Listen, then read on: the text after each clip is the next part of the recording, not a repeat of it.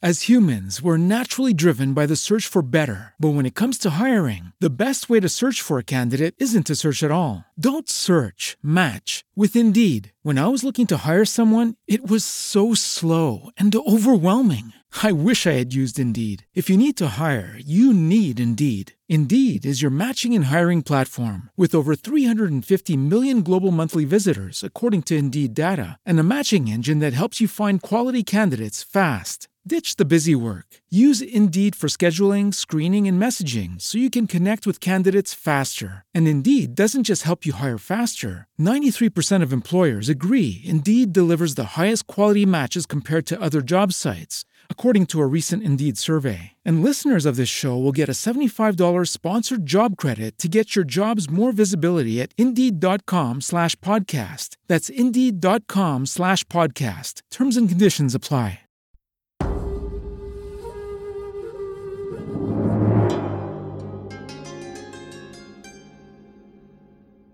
La vita di un samurai è basata sull'illusione di avere una scelta. Solo una volta accettata la propria morte, un samurai è veramente vivo. Hackenden, il racconto dei cani dell'Est, è un podcast di Fumble GDR e Querti. Giocheremo con la leggenda dei Cinque Anelli, edito in Italia da Need Games. Dietro ai microfoni, Alice Olidelli, Claudio Pustorino, Claudio Serena, Fabio Airoldi, Gianni Negrini e Roberto De Luca. Atto 2. L'autunno di un ideale. Riso Noaki. Capitolo 1.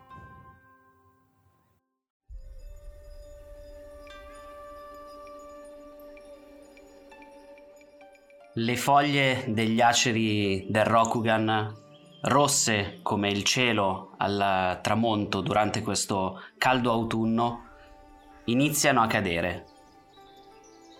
Il nono mese dell'anno è già abbastanza inoltrato, quando Kuni Unmei e Matsu Akane si incontrano dopo molto tempo. Mentre ci sono le foglie che cadono, si vede un Mei con un cappello di paglia e sotto la maschera Kuni lievemente come se non la, non la mettesse a posto da quasi una settimana. Un po' come il trucco rimasto dopo una settimana. Te- tiene ancora, ma si vede che in alcuni punti ha iniziato a perdere dei pezzi. La mano appoggiata su, sull'elsa della spada, in vita, in una posizione abbastanza aggressiva, che guarda a qualche passo Matsu Akane e, la man- e si vede la mano che sta, si sta muovendo come, come i pistoleri quando mettono le mani sulle colt che inizia a muoversi come dire sto per partire e si rivolge a Akane a Matsu dicendo quindi questo è il momento Dall'altra parte c'è Matsu, Akane, che guarda fisso negli occhi eh, Kuni e appoggia delicatamente la sua mano sinistra sull'elsa della, della katana. Sa benissimo che con Kuni non potrà usare il trucco dell'ambidestria e quindi si prepara a quello che è l'attacco e dirà Vediamo di cosa sei capace, Kuni-san. quattro anni fa hai vinto il torneo vediamo se ti sei arrugginita nel frattempo spero per te di no perché non ci andrò leggero sai che questo duello deve essere fatto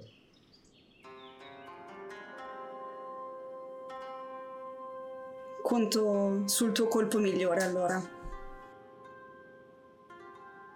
Un soffio di vento smuove, smuove le foglie degli alberi, altre foglie cadono sul cappello di paglia di Cuni e tirate l'iniziativa, che è una prova di meditazione target number one. Sono due successi e tre opportunità Ok, invece io ho fatto un successo, poi essendo nella forma del fuoco mi tengo il turbamento per avere un successo bonus. Quindi siamo a due successi e poi ho due opportunità che potrei tenermi, ma sì, potrei anche tenerli in questo caso. Ok, siete quasi identici. Due successi e tre opportunità e due successi e due opportunità. Però secondo me la, lievemente la differenza si nota perché lei è un pelino più tesa, perché c'ha un po' di turbamento, sì, mentre io niente, sì, sì. perché sono nel vuoto. Sì, esatto, io sono lì che, che faremo l'idea di iniziare e quindi si, mm, si nota un movimento non troppo preciso, ecco. Il, il vento che si posa sul, sul tuo cappello, Cuni, ti dà il, il, vantaggio in questo momento di agire per primo perché sei tutt'uno con quello che sta succedendo intorno a te. Che cosa vuoi fare? Guardo a cane e penso perché non è carino fare trash talk durante un duello, ma penso veloce, ma non abbastanza. Faccio un passo per avvicinarmi avanti, mi metto in posizione della terra e in un lampo senza neanche che si veda quando ho messo la mano sull'impugnatura, la lama esce e mi metto nella posizione del duello, però il solo estrarre la lama è già un colpo che va verso di lei perché uso taglio Yaijutsu. Target number è pari alla vigilanza del bersaglio. Quanto hai in vigilanza? Due. Quindi devi fare due successi. E allora mi tolgo tutti i turbamenti e mi tengo un successo opportunità e un successo esplosivo con turbamento. Quindi ho due successi e tre successi e due opportunità. Allora fai, al, fai un danno pari alla letalità della tua arma. 5 letalità più 2 quindi 7. Con le opportunità la rinfodero. Ok. Quindi si vede un taglio che parte, tu vedi solamente l'elsa che si apre e poi si richiude, ma tu hai sentito un colpo sulla tua lama. Ok, vediamo se riesco a pararla. O comunque riesco a essere più veloce di te. Beh, più veloce no, ma potresti riuscire a pararla. Allora, io mi, dif- mi difendo con la, mia, con la, mia, katana. Tu quindi fai cos'è? È un colpo dall'alto al basso? Sì, sì, è proprio il colpo crescente si chiama. Ok, allora io in questo caso quello che, che faccio quanto hai di armatura? Sì, no, io ho la Shigaru. L'armatura a Shigaru Physical 3. Quindi devi spendere 4 per pararti. Ok, metto stanchezza 4, ok. E segnatevi anche uno di turbamento, già che ci siamo, eh, perché state facendo un duello e questo è il primo turno. Sì, già. ok. Quindi a questo punto io subisco quello che è il tuo attacco. Che sono 4 danni che sono appunto questi quattro danni. Si vede che sono rimasta sorpresa dalla tua velocità. Anche perché la spada è di nuovo nel fodero, perché posso riapprontarla. Esatto, questo non, non me lo aspettavo assolutamente da, da Kuni, non per quello che mi ricordavo. Quindi mi rendo conto di dover utilizzare tutte le mie risorse per poterlo battere. Infatti faccio una specie di, di ringhio. E a questo punto mm, mi, mi metto pronta per caricare e sempre nella forma del fuoco do il massimo che posso. Ho fatto due eh, successi, ho tre turbamenti che a questo punto mi tengo per avere eh, successi anche questo, quindi arriviamo a cinque successi. Dopodiché volevo capire appunto la tua vigilanza. Io ho uno. Ok, io attivo stile delle lame turbinanti, ovvero io ho in mano la mia katana ma sfodero anche la mia wakizashi, quindi sono a due mani in questo momento. E funziona così: quando il personaggio effettua una prova di azione attacco con arti marziali in eh, mischia o senza armi, se ha una seconda arma pronta che non ha usato per l'attacco, può spendere opportunità pari alla vigilanza del bersaglio. Quindi okay. in questo caso copro la tua vigilanza che è 1. Sì e infliggendo un danno fisico pari ai suoi danni base. Quindi 10 danni. 10. Io ne paro uno solo e quindi me ne prendo 9. Sti. Picchia forte mazzo, me lo ricordavo. I primi due colpi date il massimo praticamente di quello che potete. Kuni, la tua velocità è so- quasi sovrannaturale perché ti sta guardando ma altrettanto sovrannaturale è la ferocia e la forza dei colpi di, di Akane che lasciano praticamente quasi dei segni nel terreno da quanto sono potenti. Sta di nuovo a te, Kuni, e il vostro turbamento aumenta di due. In questo istante penso che c'è il problema che si è allenata molto soprattutto i, i muscoli, è sempre forte nonostante tutto. E si vede per un secondo Kuni che guarda con la coda dell'occhio l'armatura come la tua che lui ha lasciato da parte perché voleva sfidarti con la cerimoniale, no? e un po' se ne pente. Però quello che voglio fare è posizione della terra e sorride a Matsu e riprova il colpo, solo questa volta cerca di fare una variante invece di fare dal basso verso l'alto estrae come se stesse estraendo e poi fa un colpo usando un altro no allora provo un attacco normale. Sarebbero 4 di turbamento che me li prendo però e vado a 1 dalla compostezza e ritiro questo esplosivo. Sono 4 successi 3 opportunità. Ok, quindi tu stai facendo 5 danni più 2 fa 7. Uguale a prima Ok, io ne assorbo sempre 3 e me ne tengo 4. Ok. Quindi hai il tuo, il tuo colpo. Sì, invece di fare l'attacco rapido, estraggo rapidamente, poi vedo che in realtà un trucco del genere, probabilmente con Matsu che è esperta, non funziona di nuovo. Prendo la katana a due mani e faccio proprio un affondo da- dall'alto destra verso il basso sinistra, cercando di spezzargli la guardia e colpirla. E stringendo i muscoli per il- l'impatto dolore. che sta per arrivare. Sì. Vai a cane. Sì. Sei diventato nuovamente lento? Eh, mi carico a questo punto, sempre nella forma del fuoco. Io, io provo, ovviamente sicuramente non serve per, per- per- meccanicamente, però quando lei mi dice questo io dico sempre agisci prima di pensare. Io rimango sempre sulle mie, sulle mie lame turbinanti. Ma come si fanno i colpi critici con le, con le opportunità? Perché se no vuoi fare un colpo critico. Eh beh, Con due opportunità puoi infliggere un colpo critico. Ah, allora sì, avrei fatto il critico e con uno mi sarei alzato la resistenza. Ok, se lui ti fa un colpo critico è leggermente diverso. Certo. Perché colpo, colpo critico devi provare a resistere al colpo critico. Mm. Allora, infliggeresti un colpo critico di gravità pari alla letalità dell'arma. Sì, io posso aumentarlo però. Ok? È una prova di allenamento target number 1. Se ha successo riduce la gravità di 1 più successi bonus. Ok, allora sì, devo fargli vedere come mi sono allenato e devo vincere assolutamente questo duello per i vari motivi che sappiamo e quindi sì, glielo alzo di uno. Se le infliggi una ferita critica potresti però farle una lesione permanente e su quello poi l'hai ferita permanentemente. Quello rimane. Le potresti mozzare un braccio perché la katana taglia. Sì, vabbè, ma adesso stiamo, stiamo usando katane vere? Eh sì, se no la tua letalità è 1, non è 7. Ah, giusto. E, e vabbè, a questo punto, scusa, di solito i duelli al primo sangue finiscono quando si subisce un critico. Sì, però se quel critico ti ha tagliato un braccio, ti ha tagliato un braccio. Ma io sono confidente che Mazzo sia in grado di parare abbastanza. A quant'è, quanto deve fallire per tagliargli un braccio? Tieni presente che se non ricordo male, anche il duello che Kakita ha proposto con Kintsugi era, il primo sangue, poi è finito con morte agonizzante. Sì, perché la ferita critica è stata da 14. Così, giusto per. Eh, esatto, ma perché era una ferita da 14. Io sarebbe 7 se la alzassi. Allora, già 7 è lesione permanente, 7-8 è lesione permanente. Però aspetta, lei la para comunque con un TN1, la abbassa di 1. Sì. Io confido in un paio di successi almeno. Ah.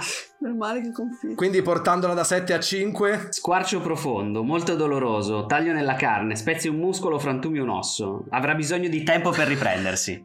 Io, io la conosco bene. Quanto, quas'è la prova di difesa? Allenamento. Con, una- con l'anello del fuoco. Un anello a sua scelta, non conta quello della forma. Quanti dadi tireresti? Userei 3 di fuoco e 2 di allenamento.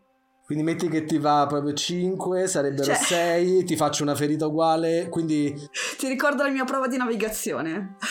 sì, qu- qua è 2, 2 quant'è letale? No, due è un colpo di striscia, è solo il gusto di aver fatto uno. Allora sì, allora io la alzo di 1, la letalità. No, vaffanculo, la tengo così, pari, non la alzo. Non uso il mio abilità da duellante Kakita, la lascio 7. Ok, quindi per riassumere, usi le tue due opportunità per fare un colpo critico Sì, e una per alzarmi la resistenza. e una per alzarti la resistenza, quindi a cane adesso fai una prova di allenamento con l'anello che preferisci, che immagino sarà ancora a fuoco, Sì, e fai il più alto possibile. Considera però che io potrei abbassare l'entità del critico, quindi al massimo se me lo concedi, visto che non l'ho alzata, posso magari ridurre lieve, magari non di uno, ma di flavor lievemente la gravità dopo. V- Vedremo che cosa succede con i dadi. Magari lo para tutto e dovevo alzarla, vedi? allora ho fatto due, tengo il, due successi e tengo anche, è valido anche in questo caso il successo del, ehm, del turbamento nella forma del fuoco, anche se io sono in Sì. difesa. Sì. Ok, quindi mi tengo turbamento perché noto che Kuni eh, ci sta andando veramente pesante. E, quindi in questo caso ho fatto tre successi e due belle opportunità. Posso anche non farmene niente, forse, a meno che non ci sia una cosa di difesa. Beh, però puoi aumentare il turbamento. Posso aumentare il turbamento? Ah, come in maniera generica. Nei generici utilizzi delle opportunità di fuoco, c'è aizza un altro individuo nella scena con la sola presenza, aumentando di due il suo turbamento. Ma, pu- ma- ma questa qui è una prova per resistere a un critico. Es- esempio generico, è un esempio generico di utilizzo di opportunità quando sei nella forma del fuoco. Ok, beh, quindi, quindi vabbè, io a questo punto utilizzo l'opportunità, le due opportunità per eh, Darti due di turbamento. dare due di turbamento a Kuni. Quindi vado sopra di compostezza. Quindi tu ti comprometti, ma Ok, quindi io riesco a parare questo colpo? No. dipende quanti successi hai fatto. Ah, È letale 4. ho fatto tre Eh, successi. quindi la letalità scende a 4 e ti becchi comunque il colpo critico.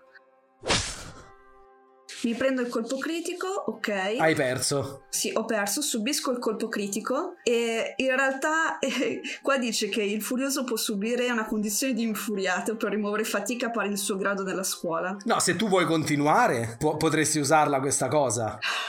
Allora direi che qui il mio stress è che appunto, dopo aversi scambiato le battutine, io ho fatto questo colpo, eh, tu sei diventato lento e il mio colpo in posizione della terra era ben bilanciato e ha spezzato la tua guardia. Quindi ti ha spostato la katana di lato.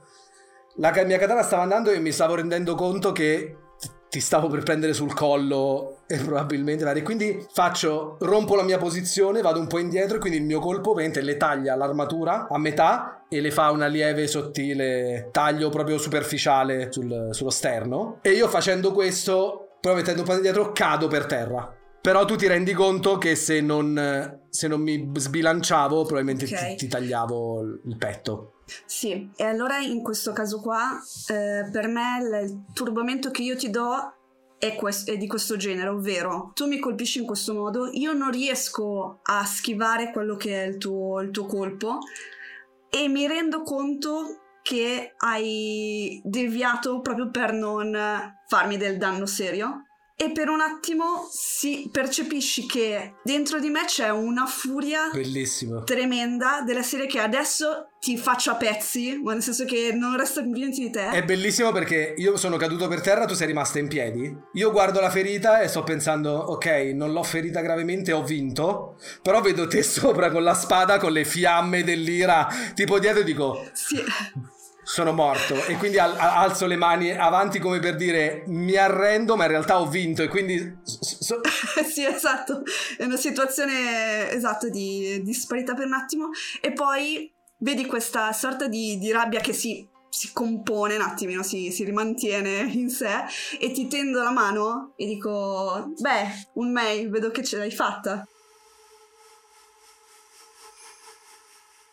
Sì, perché era il primo sangue a cane. Devo ammettere che sei la solita bestia che ricordavo. E gli do, le do una pacca sulla spalla. Ai. Eh, ah, glielo dovrei dire io. Quel colpo era... Oh, Beh, è anche, anche il tuo. Non ho minimamente visto la lama. le stringo il braccio tipo saluto quello cameretesco. Vedo che quindi gli anni non sono stati arrugginiti per te. No, direi di no. E vedo che anche per te è lo stesso. Beh, io mi ci sono dedicato tutti questi quattro anni. Da quanto ne so, tu ti sei dedicata a fuggire il più lontano possibile da tuo marito. Non è ancora mio marito. Presunto marito. Non ci siamo ancora sposati. E ti pregherei di non parlare più di questa cosa. Come fosse fatto. Io faccio un cenno a quelli che probabilmente saranno fermati a guardare il duello e fai capire, eh, era una cosa amichevole. E a questo punto chiederei a Akira, Kojiro e Sheiji se qualcuno di loro per caso si è fermato a guardare il duello. Ma dove siamo? Siete a Shimomura. Shimomura è questa piccola cittadina sulle montagne che dividono le terre dello Scorpione da quelle della Gru. È una dei, delle città più a sud delle, delle, terre dello Scorpione, lungo le montagne. E eh, non è una cittadella molto grande, è una piccola cittadella un po' arroccata con un castello. Castello del clan Bayushi in realtà e loro si sono sfidati sotto a uno degli aceri che ci sono ai margini della, della città eh, dove spesso i samurai vanno a sfidarsi a duello. Ma io sono sicuramente lì che mi, che mi godo lo spettacolo. A Kodo, che si è tenuto appena un po' dietro Kojiro, fa un, un, un verso come per dire vorrei, vorrei, parlarti e vedo tutti i giri a ascoltarmi. Sì. Non, non avrebbero ingannato nessuno comunque con un colpo del genere. È, è a malapena intaccata la tunica. Si può, si può malapena definire sangue quello che è uscito. Non è un modo opportuno di utilizzare una tradizione così antica. Se lo dici tu, a, a Codo, io non ci ho capito niente. È stato troppo veloce. Tu a Codo sicuramente però che sei esperto ti sei reso conto che io mi sono trattenuto sul colpo. Sì, e infatti tecnicamente non hai vinto. Uh, in realtà a Codo, uh, questo te lo stavo proprio per dire, tenendo i punti come se questo fosse un duello da torneo, a Codo avrebbe vinto 13 a 9. E Kuni avrebbe vinto 13 a 9. No, io, scusa, io mi stavo riferendo al fatto che è finito con un colpo critico di punteggio 4 e il duello primo sangue finisce col primo colpo critico a livello 5 o più alto. Quindi questo è il duello al primo colpo, tecnicamente. Mm, sì. sì. È per quello, ok. A proposito di ferita, eh, tu hai l'anello del fuoco leggermente ferito a cane. Ok. Tu a Codo però ti rendi conto che per, proprio la conoscenza, avendogli fatto 4, io potevo alzarglielo a 5, hai visto che mi sono trattenuto da fare una ferita profonda. E per, e per quello sono caduto per terra. È proprio per quello che sto dicendo a Kojiro che è, è stata una, una, manfrina questa. È, è, è un, una, una, è tutto teatro come, come quello che, che fa Kakiyoshi. E guardo di solito. Kakiyoshi sei lì? Sono, sì, sono lì sotto un bellissimo parasole decorato. Io mi volto verso Kakiyoshi e gli chiedo: Ma le Gru, quando si, allenano, si, quando si allenano nel duello, per evitare di ammazzarsi fra di loro, li fanno scontri amichevoli? Ma ti direi, anzi vi direi, Kojiro-san, che non lo so, perché io tiro con l'arco e non mi interessa guardare i duelli perché l'unica cosa che si ottiene è di dimostrare che qualcuno ha furia per tutti. si vede dietro Mazzi esatto. Eh. Io mi... sta inneggiando. Ah, in tutto questo Kuni sta guardando tipo le tracce lasciate del, del, duello per terra e anche i frammenti di armatura che sono rimasti e la parte della veste stracciata e vuole provare a predire il futuro cercando segni per capire se eh, ok che era un duello amichevole tra di noi giusto per dire è un po' tipo batti 5 quando ti incontri no? però se i kami sono soddisfatti della cosa e soprattutto in realtà è per togliermi 3 di turbamento se, perché sono sopra quindi ok Prova di teologia e intanto voi due che vi siete scontrati a fine della scena potete recuperare stanchezza pari a metà del praticamente riportate la vostra stanchezza a metà se siete sopra la metà oppure a zero se siete sotto la metà. Metà. Ok metà. E la prova è teologia vuoto quindi 2 e 3 e 2 uh guarda che belli. Niente turbamento. Due successi due opportunità. Ora recupero 3 di base perché ho fatto la, la predizione e poi con due successi, vabbè, due successi sono riuscito a fare la predizione. Le opportunità vuoto, cosa posso spenderle? Fabio, tu che sei l'esperto? No, io sono quello che ho davanti alla tabella, più che altro non ce l'ho più, quindi... Dimmi solo roba che posso usare al volo. No, però puoi ottenere un'intuizione spirituale sull'universo, la natura e tutto il resto. Va benissimo, vada per quella. Oltre al fatto, la risposta alla domanda che ti ho fatto. Ok. Eh, io mi avvicino a Matsu gli porgo una piccolissima borraccia che in realtà è la solita zucca scavata e gli dico giovane leone secondo me ti conviene bere un po' di quest'acqua.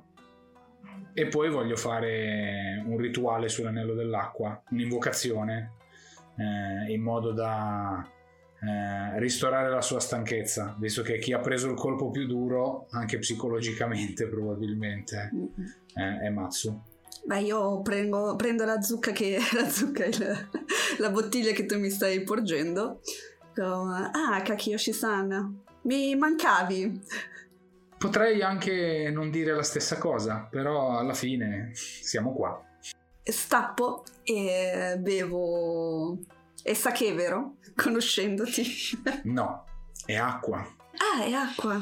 Beh, allora forse le voci che ho sentito. Sì, le voci sono come il vento, come l'aria, si disperdono. Sì, sì, Ciò che è vero è solo ciò che viene constatato. ben detto. E bevo.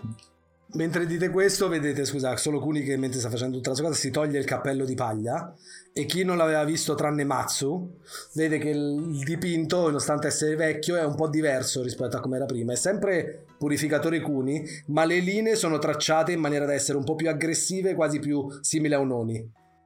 Io intanto dico ad Akodo, beh, vedi, Kakiyoshi non ha saputo dirmi chissà che cosa sui duelli amichevoli, ma si è pronunciato in una massima che lo renderebbe un ottimo, un ottimo Kitsuki. Ah, Akane-san, è troppo ardire chiederti se posso rattoppare quella? Non sembra... sembra spiacevole e sta sanguinando copiosamente. Intendi che è sconveniente? Non so se sono cose che sai fare anche da sola, però penso che quella ferita vada sistemata. Mi farò dare volentieri una mano. Mi metto a bollire le garze. Ok, per rispondere alla domanda di Kuni, intanto, i kami sono soddisfatti del, del duello e noti però una piccola increspatura nell'aria che ti fa capire che qualcuno vi stava guardando da lontano. Qualcuno in grado di usare il potere dei kami per fare cose. E dopo essermi accorto di questo, allora sono ancora al centro del campo del duello. Mi giro, vedo loro, faccio un sorriso amichevole e mi inizio a avvicinare verso gli altri. Kakiyoshi, tu volevi fare un'invocazione, quindi fai la prova di teologia, acqua. Sì. Ok. Allora, sono due successi. Ok. Quindi eh, recuperi pari al mio anello dell'acqua, quindi recuperi 3 di stanchezza. Oh, fantastico. L'acqua si insinua eh, nel tuo corpo e oltre a farti sentire bene dal punto di vista generale, ingoiandola, è molto fresca, immediatamente ti fa sentire uno stato di lenimento di tutti i muscoli. Prima te li rilassa e poi gli toglie anche dolore, come se normalmente non avessi bisogno di recupero perché l'acido lattico è già smaltito, il muscolo non è più pesante. Che figata. Beh, sono tornata a uno di stanchezza su 10. Quanto siamo stati in questi quattro anni in, con- in contatto, Kakiyoshi? Guarda, se mi hai beccato in una taverna a bere, Nel senso, ti, ti- ti chiamo per nome o tipo a codo? Sicuramente no. puoi chiamarmi come vuoi perché le forme vanno bene per i palazzi, ma io ultimamente le sto allegramente perdendo tutte, quindi eh, puoi chiamarmi tranquillamente per nome, puoi chiamarmi Akira senza problemi. Ah, Akira-san, Akodo-san, siete anche voi qui? Kuni-san? Kuni-san, ultimamente eh, i miei passi mi portano sempre a incontrare i miei vecchi compagni. E dico questo perché eh, negli anni eh, da che i miei incarichi si sono fatti sempre più sfigati finisco sempre più spesso nelle, nelle- nelle taverne a sedare rissa e chissà come mai c'è spesso Kakiyoshi lì che sta facendo qualcosa. E, e quindi mi- mi- mio malgrado il mio nemico dell'accademia me lo trovo sempre fra i piedi. Faccio, beh, Akodo-san, siamo stati convocati, sarebbe stato difficile non incontrarci. Beh, sarebbe stato facile se qualcuno avesse eh, ritenuto eh, di non dover seguire il dovere. Per queste forme contorte, non ho capito niente di quello che hai detto, ma forse la stanchezza. Kakiyoshi-san, eh, Akira-san, scusa, c'è qualcuno che ci stava guardando. Oh sì, beh, in queste terre è molto difficile non essere osservati. L'importante è fare le cose o che sollazzano l'osservatore oppure che non creano danno a chi viene osservato. Era un'osservazione abbastanza distante. Ah, ma per l'esperienza che ho io, la distanza non è mai stata un problema. No, però più è lunga, più è appunto ampia la distanza, più vuol dire che è ampio l'interesse. Oh beh, questo è, un'ottima, è un ottimo punto di vista, devo dire la verità. Tuttavia io credo che non siano solo così lontani, credo che siano anche molto vicini e poi diamine. Con il vostro spettacolo un po' di rumore l'avete fatto, eh? Quello credo sia stato il colpo di mazzo. Beh, almeno siamo arrivati con, con stile, no? Oh, senz'altro, io se fossi stato al posto di ciascuno di voi due sarei sicuramente morto. Quindi? Claudio, io cosa so di questa convocazione? Potrei essermi mh, informato prima magari su, sul- su- su chi ci ha convocati e essermi documentato un po', anche banalmente perché eh, se poi devo portare un dono devo sapere dove sto andando. Inoltre mh, sono molto capace di, di fare ricerche eh, e so dove andare a prendere le informazioni necessarie quando mi servono. Allora, alcune cose le sai senza fare una prova. Poi se vorrai sapere qualcosa in più, vediamo che prova vuoi fare. Mhm. La persona che vi ha convocato è Soshi Yori. È una delle figure di spicco del clan dello Scorpione per quanto riguarda la sicurezza del Rokugan. Ovviamente se il suo nome è conosciuto vuol dire che eh, ha qualcuno sotto di lei che fa i lavori sporchi che lei non si può permettere di far vedere di fare.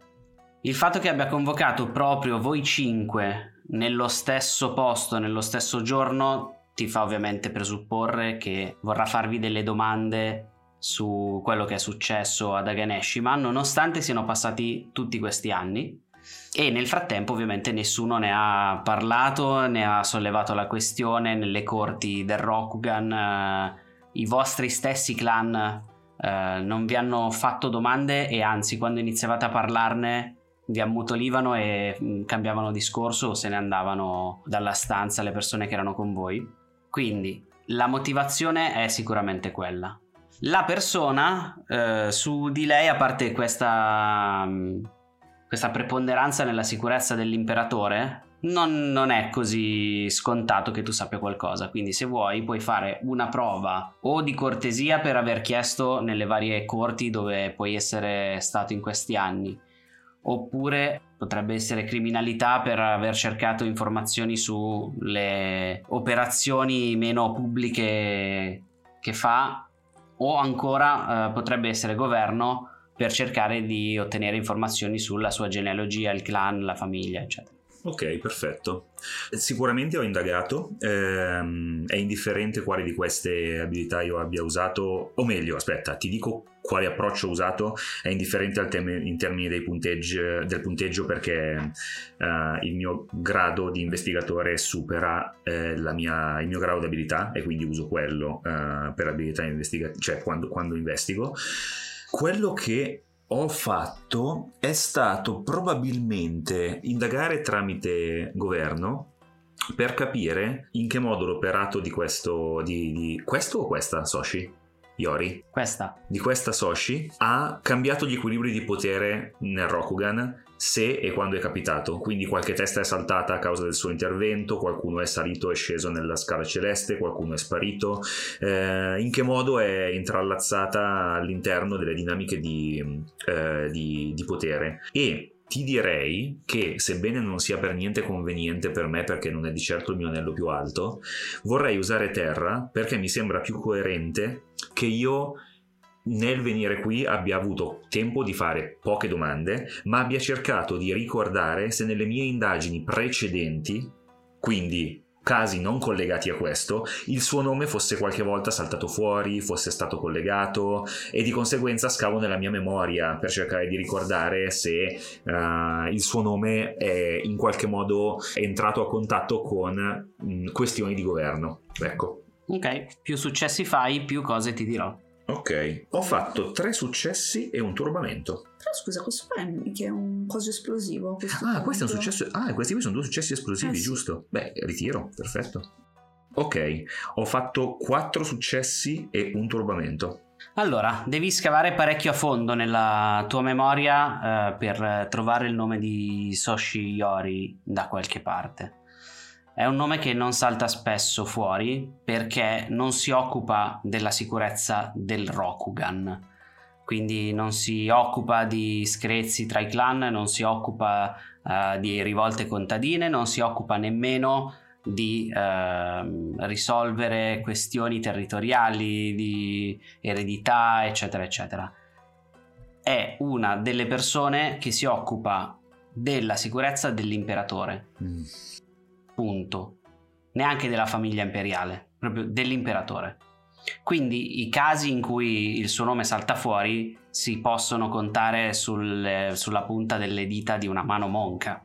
In particolare, eh, tu hai avuto a che fare indirettamente con lei solo in un caso, tre anni fa, quando durante una delle tue investigazioni sei entrato in contatto con quello che hai poi scoperto essere un possibile membro del gruppo che Kintsugi sta Mm, cercando di mettere insieme. Ok, Questa persona è misteriosamente scomparsa mentre indagavi.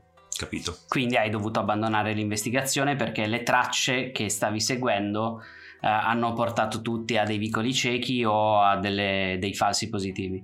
Per il resto, durante quell'investigazione ti è capitato semplicemente di ricevere la visita da un, ehm, da un... non era neanche un samurai probabilmente, anche se era vestito come un samurai, ma dai modi non ti dava l'idea di essere un vero samurai, che ti, ti faceva gentilmente sapere che del caso se ne sarebbe occupata appunto Soshiyori. Mhm. Perfetto. Questo, questo ti dice anche però altre cose, innanzitutto perché eh, la famiglia Soshi è una famiglia molto particolare all'interno del clan dello Scorpione perché sono eh, Shugenja illusionisti. Mm. Mm. Non sono infiltratori, non sono distruttori, non sono guerrieri, eh, svolgono non solo le proprie investigazioni, ma risolvono le situazioni più con eh, l- l'uso di trappole per i propri avversari e di finte piste eh, per chi cerca di, di trovare eh, o chi sono loro o eh, in ogni caso di trovare una verità che non sia quella che loro hanno deciso essere la verità. Perfetto. Insomma, mia L'esatto opposto tuo. Esatto. Beh, mentre sono lì che armeggio con le bende, preparo magari l'impacco che serve, eh, quell'impacco di radici che serve per eh, evitare eventuali, non so, sepsi e cose simili. Esatto. Dico, beh, se ci hanno voluti tutti qui, di certo non è un caso. Mi incuriosisce comunque. Di solito sono persone che sono meno intenzionate a sapere o interpellare, sono più interessate a sviare o magari nascondere. Tutto sommato non è un male che abbiate dato un po' di spettacolo. Eventualmente se non vogliono che si sappia che siamo stati qui dovranno fare un po' più di fatica. E faccio una risatina. L'incontro al palazzo è fissato per domani, quindi dato che abbiamo detto era il tramonto quando avete affrontato il vostro duello, avete tutta la sera e la notte se volete recuperare eh, il tempo perso tra di voi o se volete scambiarvi qualche chiacchiera davanti a un bicchiere di tè o, o di sake. Altrimenti andiamo direttamente al- all'incontro con Soshi. Akira-san, tu sai certamente qual è un posto adatto dove andare a raccontare cosa è successo, è successo nell'ultimo tempo, chi non si è tenuto in contatto. In realtà io conosco perfettamente i posti dove non fare quello che tu mi hai appena chiesto. Però qualcosa Beh, potrei per sapere. esclusione. Esatto. Intendevo proprio ragionare così. Beh, direi che conosco qualcosa di questi luoghi, il minimo chiaramente di decoroso per arrivare a, a portare non solo me. Allora, eh, sicuramente mh, c'è una piccola locanda di via eh, a Shimomura perché si trova, come dicevamo prima, nel punto più a sud tra le terre dello Scorpione e quelle della Gru e eh, proprio dove iniziano le montagne. Quindi gente che attraversa le montagne o che cerca di eh, passare dai territori della Gru a quelli dello Scorpione sono diversi. E se invece volete semplicemente prendervi da mangiare e da bere, ci sono molti posti, molte case da tè, molte, molte taverne anche abbastanza di lusso in città. Da quello che ho fatto capire a, a Kira, io stavo cercando qualcosa dove possiamo parlare anche di cose di cui non dovremmo. Cioè, potremmo tra di noi, ma sarebbe meglio che non sentissero altri. Perché io, a parte Kojiro e aver incontrato raramente te ogni tanto in giro, gli altri per quattro anni non li ho proprio visti. E allora per uh, parlare in privato è meglio un posto un po' defilato e non uh, nel centro della città. Già, quindi un po' più vicino a quel che so. Che bello.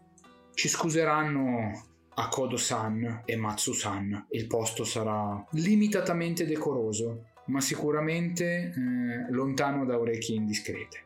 Ho dormito in posti peggiori. Oh, non hai nulla da scusarti, Kakiyoshi-san. Il decoro è dentro ognuno di noi. Il posto è soltanto un abito che si indossa.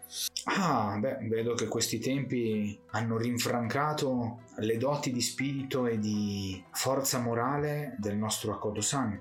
Mi congratulo.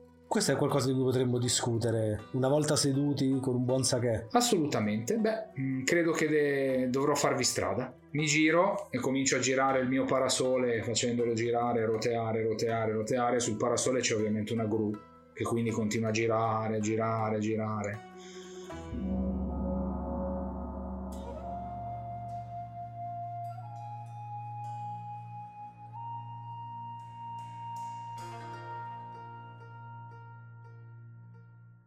E li guidi leggermente fuori dalla, dalla città. Non è proprio fuori de- completamente, però è al limitare, ecco. È praticamente una piccola bettola dove in tempi passati forse ci sono pure stati degli yakuza che gestivano una bisca clandestina. Ma eh, in questo momento è semplicemente una piccola bettola fuori portata dalle orecchie dei mercanti e dei ricchi che abitano il palazzo Bayushi al centro della città e non è neanche molto piena come, come bettola, proprio perché chi arriva qua preferisce darsi un contegno e andare in una di quelle di lusso al centro di Shimomura. C'è qualche contadino eh, che si sta tardando prima di tornare a casa, ma la stanza è per lo, che, per, per lo più vuota. Io vado per primo, mi siedo, sposto la katana e la metto appoggiata sulle ginocchia e vedete tutti. È, è, plausibile che mi abbiano dato il fodero del personaggio di Manto? No. Ok. Allora c'è semplicemente eh, la. Si vede solamente sull'elsa, però della spada che c'è il simbolo della gru. Che appoggio sulla spada e vedete che proprio senza cerimonie tiro fuori del, del cotone e inizio a togliermi il trucco. Mm. Non me l'avete mai visto fare, chiaramente. Dell'ottimo sake hai detto? Sì, è buono qua, abbastanza. Faccio spallucce, mi siedo eh, guardo loro e intanto con le orecchie eh, sto molto attento. In realtà uso tutti i sensi, senza però appunto occhieggiare in giro, per capire durante questa conversazione chi ci sta spiando. Non se qualcuno ci sta spiando, ma chi ci sta spiando. Ci sta. Quanto mi riguarda, qualcuno ci sta spiando. Se non è un. cioè, potrebbe essere qualcuno. De, cioè, potrebbe essere uno scorpione, potrebbe essere un ninja, potrebbe essere uno yakuza, potrebbe essere un curioso. Ma per me qualcuno ci sta ascoltando. Assolutamente, è una prova di criminalità, ti direi. Perfetto. Matsu. Sì, dimmi. La cane, scusa, è più difficile. Vieni di fianco a me, ho un paio di domande da farti. Beh, va bene, certo. Vuoi farmi vedere la tua nuova spada? La tua nuova katana? Uh, no, in realtà questo stai attenta a pronunciare queste parole di fronte a Kira, potrebbe interpretarle in maniera sbagliata. Beh, ormai siamo, siamo, decisamente abituati a quello che è il sarcasmo tagliente di ironia di, di Kakiyoshi-san lo amiamo per questo. A giorni alterni. Come hai fatto a sferrare quel colpo così forte mantenendo il bilanciamento sulla gamba? Mi aspettavo ti scoprissi di più. Ah, beh, certo, ma è molto semplice in realtà. Eh, è lo stesso che hai utilizzato durante il torneo con, uh, con Akodo. Mi sembra strano che tu non te lo ricordi. No, l'ho studiato, ma lì ti sei scoperta molto di più quando hai fatto l'attacco. È stato il decisivo, ma questa volta ti sei sbilanciata, ma è, è strano, tutto il tuo peso era in avanti, ma sei riuscita a recuperare in fretta. Beh, se ti dovesse capitare mai di essere circondato da dieci banditi, ovviamente non eh, del nostro livello si parla, però comunque dieci banditi, eh, devi Mm. trovare il modo di ottimizzare la tua forza e la tua velocità e la tua stabilità. Quindi è la quantità che mi manca nell'allenamento. Buono a sapersi. Eh, dovresti andare un pochino più in giro per il Rokugan a fare quello che un samurai dovrebbe fare, ovvero difendere il popolo. Mm, è quello che ho fatto, ma di solito si risulta in scontri uno contro uno. O po- due o tre balordi, niente di più. Dovrei provare. Mm, e inizio a pensare su come posso fare allenarmi facendomi picchiare da un sacco di gente senza che mi picchino veramente. Beh, esatto, Uno- un altro esperto di questa cosa è anche eh, Sheiji. D'altronde le sue, le sue prodezze si sono, si sono diffuse in quasi tutto il Rokugan. Tu sei, pes- sei pesantemente sarcastica in questo momento? diciamo che sì, di neanche troppo sottilmente forse. Eh, Beh, lo stile di Akodo è un po' troppo lontano da- dal mio personale, quindi ho difficoltà a assorbire qualcosa da lui. Beh, però comunque ha portato risultati. Indubbi, ma insegnare a una rana a arrampicarsi su un albero non, spe- non sempre ha i risultati migliori. Quello che potete vedere è che quando Matsu fa quel, quel commento sulle le prodezze di, di Akodo si sono diffuse, sono- mi sono un po' incassato nelle spalle, ho, ho affondato il volto nel, nel- nel bicchiere di sake e ho distolto lo sguardo per un attimo. E in generale sono...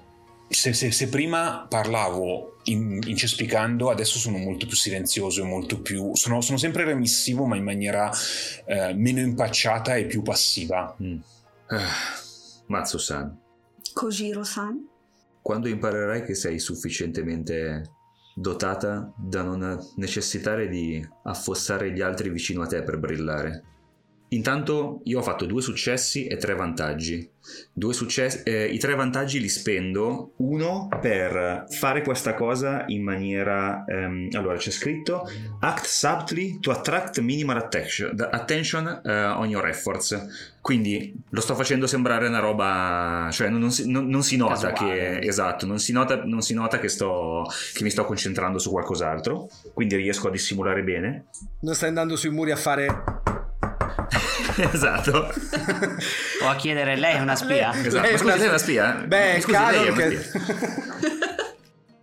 e, e gli altri due eh, invece li spendo per notare qualcosa di interessante su un personaggio nella scena eh, come un vantaggio o uno svantaggio o una particolarità fisica Eh, me la di- cioè la- a, tua descrizione potrei descriverla io oppure me la racconti tu ovviamente se, se noto qualcuno che ci sta ascoltando magari vorrei notare qualcosa di lui un segno particolare un- qualcosa che mi suggerisca qualcosa sulla sua provenienza decidilo tu così li ho spesi tutti Ok, perfetto. Guardandoti un po' in giro, non ti sembra che ci sia nessuno che vi stia tenendo d'occhio in maniera particolare?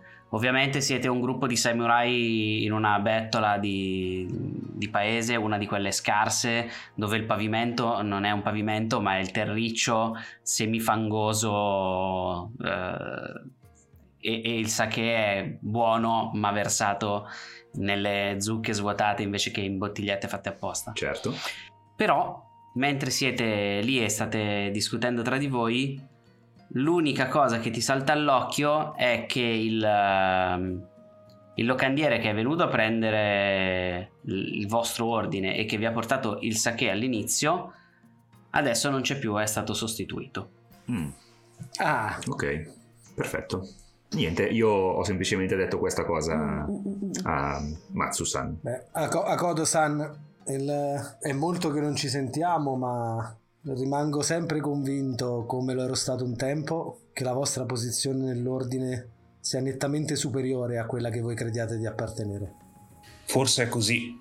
Questa, questo è l'unica luce che mi guida. Non c'è forse. È così. Beh, è bello vedere che voi avete questa, che voi avete questa certezza, Kuni-san. Non l'ho detto io. L'hanno detto i kami. Beh, ma da, quan- da quanto ho visto oggi avete approfondito di meno la vostra conoscenza dei kami di quanto non abbiate fatto quello con la nobile arte del, del- del- del duello. lo prendo come un grande complimento. Mm. Beh, sono, sono felice di potervi fare un complimento. Ricordate che se il duello è una nobile arte, usarlo come allenamento è adeguato, ma usarlo come mera esibizione forse non è, non è lo scopo di, questo, di questa nobile tradizione. Ecco. Beh, lo scopo del duello è rendere gloria ai kami che guardano e decid- hanno già deciso chi sarà il vincitore.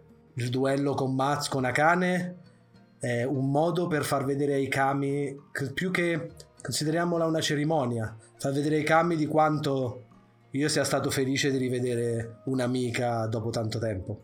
E lo stesso è stato per me.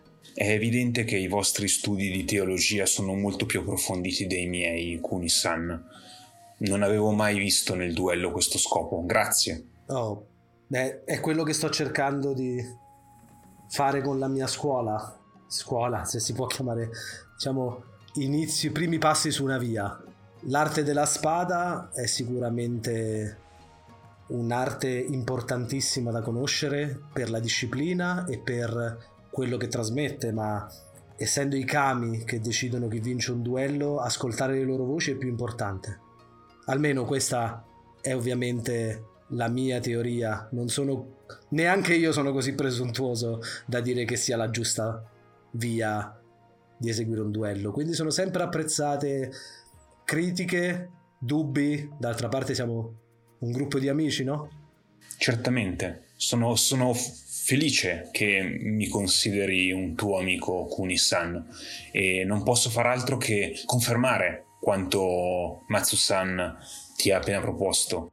Combattere un gruppo numeroso è sicuramente uno dei migliori esercizi per, per rendere più saldo il tuo equilibrio e imparare a non esporsi, in quanto un singolo colpo portato con maestria da un nobile guerriero è pericoloso, ma 10 colpi portati goffamente da 10 barbari sono altrettanto pericolosi, ma in maniera differente. Prendo questo consiglio eh, strettamente alla lettera a Kodo-san, anche perché se non sbaglio, eh, io sono esperto di racconti poi, se non sbaglio un paio di anni fa mi è stato detto che uno Yojimbo abbia sconfitto in una, una mezza dozzina di briganti che hanno cercato di attaccare il protetto.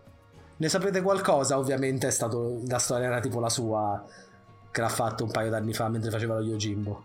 Sì, e sicuramente è, è, fin- è finito che il, eh, il, come si chiama, il brigante era in realtà un, un Ronin che aveva subito un'onta da parte del mio, del mio, protetto e quindi averlo ucciso così impunemente senza, senza offrirgli un duello è stata... Ok, questo io una... non lo so però. Quindi... No, no, tu non lo sai, certo. tu non lo sai, è una cultura di stile, quindi vedi che gli occhi di, di Akodo si, si abbassano e fa, e, e fa...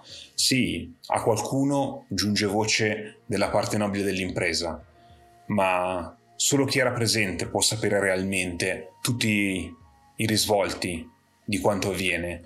I racconti sono una bella cosa e eh, sono uno strumento potente, ma stessa, lo stesso avvenimento ne può generare più, più, più, più, di uno, così come il medesimo colpo può generare ferite differenti in chi lo, lo, lo riceve. Fa solo cenno con il capo come se stesse assorbendo quello che gli sta dicendo e non dice altro. Intanto la, il nuovo, diciamo, eh, locandiere si avvicina al vostro tavolo e eh, posa delle nuove bottigliette di, di, sake davanti a voi dicendo questo nobili samurai è un eh, dono da, da parte mia per voi eh, per eh, omaggiare la vostra presenza in questa in questa locanda Ciuncino con la testa molte grazie gentilissimo Anch'io. molto gradito bene mm. signori se mi consentite, prima di bere vorrei fare una piccola preghiera. Molto volentieri. Finisco di togliermi il trucco, lo metto via. Bene, io mi metto molto tranquillo, prendo uno dei bicchierini per bere il sake, ci verso dentro un po' d'acqua dalla mia famigerata borraccia di prima e voglio interrogare, voglio entrare in comunione con gli spiriti per interrogare i kami dell'acqua sullo stato nice. di salute di quello che ci è appena stato servito. Meno male che ci sei tu, perché io Robè lo volevo io fare, ma Curi non l'avrebbe mai fatto. Io, io, inve- io, invece dovevo per dirvi, non bevete, però quando ti vedo che fai la preghiera faccio ok, va bene. Grazie Gianni. Ok, eh, fai una prova di teologia. Mentre lui tira, Claudio, voglio chiederti qual è il dettaglio che ho notato in più con, eh, spendendo i- le opportunità? Il locandiere che vi ha portato le bottigliette all'inizio aveva proprio il fare rozzo Perfetto. di chi gestisce questa locanda in periferia. Che c'erano gli. Yakuza, quindi... Mm-mm. Esatto. Questo secondo locandiere sembra più abituato ad avere a che fare con i samurai. Perfetto. Allora ho fatto due succe- tengo due successi e un'opportunità. Ok, tu invochi il, il kami dell'acqua e la tazza davanti, davanti a te inizia a vibrare facendo dei cerchi concentrici nell'acqua fino a che l'acqua non inizia a muoversi abbastanza da creare una specie di serpentello di acqua che eh, si alza davanti, davanti a te e puoi fare quindi la tua, la tua domanda ai kami. Nobili spiriti dell'acqua, vi chiedo di rivelarmi se all'interno di quello che ci è stato servito a questo tavolo c'è pericolo per la salute mia e dei miei nobili commensali. La stai facendo a balta... Cioè la sentiamo la preghiera o Certo. Ah, ah, io mi allarmo un attimo, non ci avevo Sì. pensato minimamente. Anch'io mi allarmo perché ero lì tipo pronta per bere. Io invece al contrario... No, no, no, ma non abbiamo ancora versato, eh. Beh, a cane sì, a quanto cioè, pare. eh, Akane stava versando e io le stavo facendo, le stavo sollevando il retro della, della bottiglietta per fargli versare di più. Allora in quel momento vedete il mio... Vedete, il- vede- non mi avevate fissato negli occhi fino a quel momento, vedete il mio sguardo che non è allarmato, ma evidentemente vi aveva cercato prima. Ma ne come Ok? sempre notato. Esatto, e voi non avete notato un cazzo e io vi guardo come dirvi, eh, un po' di quella roba. Stavamo guardando il sake. Abbiamo sicuramente fatto bene a chiedere a Kakiyoshi-san di portarci nel posto adeguato. Infatti, chi meglio di lui può trovare un posto, o quantomeno, ren- se non sicuro, quantomeno renderlo tale nelle terre dello scorpione? il, eh, il piccolo kami dell'acqua che si è alzato dalla mm, tazza di acqua che hai davanti a te, Kakiyoshi, si allunga verso la bottiglia di sake che vi è stata appena portata. Come un serpente entra all'interno della, mm, della bottiglia e poi vedete la bottiglia che inizia a vibrare e si rovescia sul tavolo.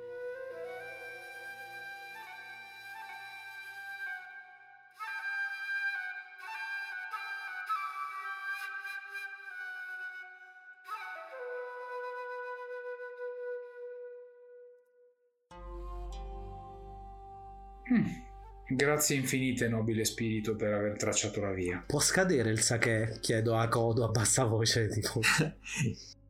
Temo sia meno una svista del locandiere più qualcosa di fatto in maniera deliberata. E io a bassa voce, eh, ma a, a voce abbastanza alta da farmi sentire da tutti solo al tavolo, dico: Dubito che sia un errore del locandiere. Il locandiere non era lo stesso che ci ha servito al tavolo. Ah, E la persona che ci ha servito al tavolo non sembra proprio di qui.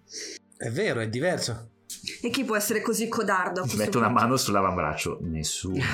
Possiamo continuare a bere. Forse non da quel bicchiere. Il colpo di Akane deve avermi dato, non ho, ne- ho notato solo ora che sono due persone diverse. Il locandiere vi sta guardando da oltre il bancone sorridendo, fermo.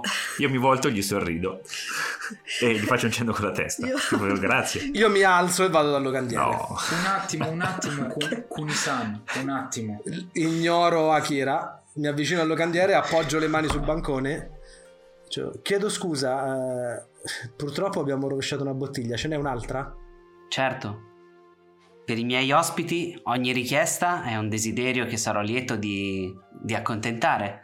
Prende un'altra bottiglia, la appoggia davanti a te e ti ridice: Questo è un omaggio da parte mia a voi nobili samurai che così prontamente avete notato qualche cosa di strano nella mia bottiglia. Ti ringrazio, sorridendo un po'. Kakiyoshi, a te questa cosa inizia a, a puzzare di. Di rituale da corte perché Esatto. il come vi sta presentando la bottiglia è troppo formale, soprattutto per la bettola in cui vi trovate. Mhm. Io la prendo e la riporto al tavolo e la appoggio lì davanti e mi siedo, guardandola. Come dicevo, non sembra appartenere a una bettola questa persona.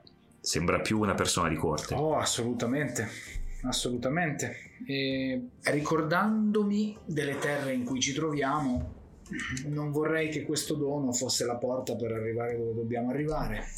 Io verso un po' nel mio bicchiere, faccio per bere, ma cerco di usare il mio sesto senso. Ok, fai una prova di... Secondo me in questo caso ci sta anche sopravvivenza. Ok. o di sensibilità. No, quella è più intellettuale. Secondo me è proprio sopravvivenza, o Sopravvivenza. criminalità anche. ok. Due successi, no, un successo e due opportunità. Ok, eh, hai una pessima sensazione mentre avvicini il, il bicchiere alle labbra, come se ci fosse un odore nascosto sotto a quello del sake. Ok, ma eh, ti uso le opportunità per dire questa sensazione è comunque parte di come dovrebbero andare le cose o su quello una brutta sensazione? Perché magari, come dice Kakiyoshi, è un sonnifero perché ci devono trasportare da qualche parte, no? Ok, allora, in teoria, cioè, eh, mettiamola in questi, in questi termini. La brutta sensazione fa parte della, della situazione, Mhm. ma dall'odore che senti non credi che sia un sonnifero. L'appoggio e non dico niente perché non so come esplicitare queste informazioni ai miei compagni. E quindi per il momento vedono però, perché mi conoscono, che sto cercando di spiegargli qualcosa che ho sentito, ma non so come spiegarglielo. Gli altri cosa vogliono fare? Io comincio a muovermi un po' nervosamente sulla, sulla sedia proprio perché non so cosa fare. eh, la prima. Continuo a guardare il locandiere come per dire adesso mi alzo e ti faccio a pezzi. Anche questa è alterata. Dico solo questo.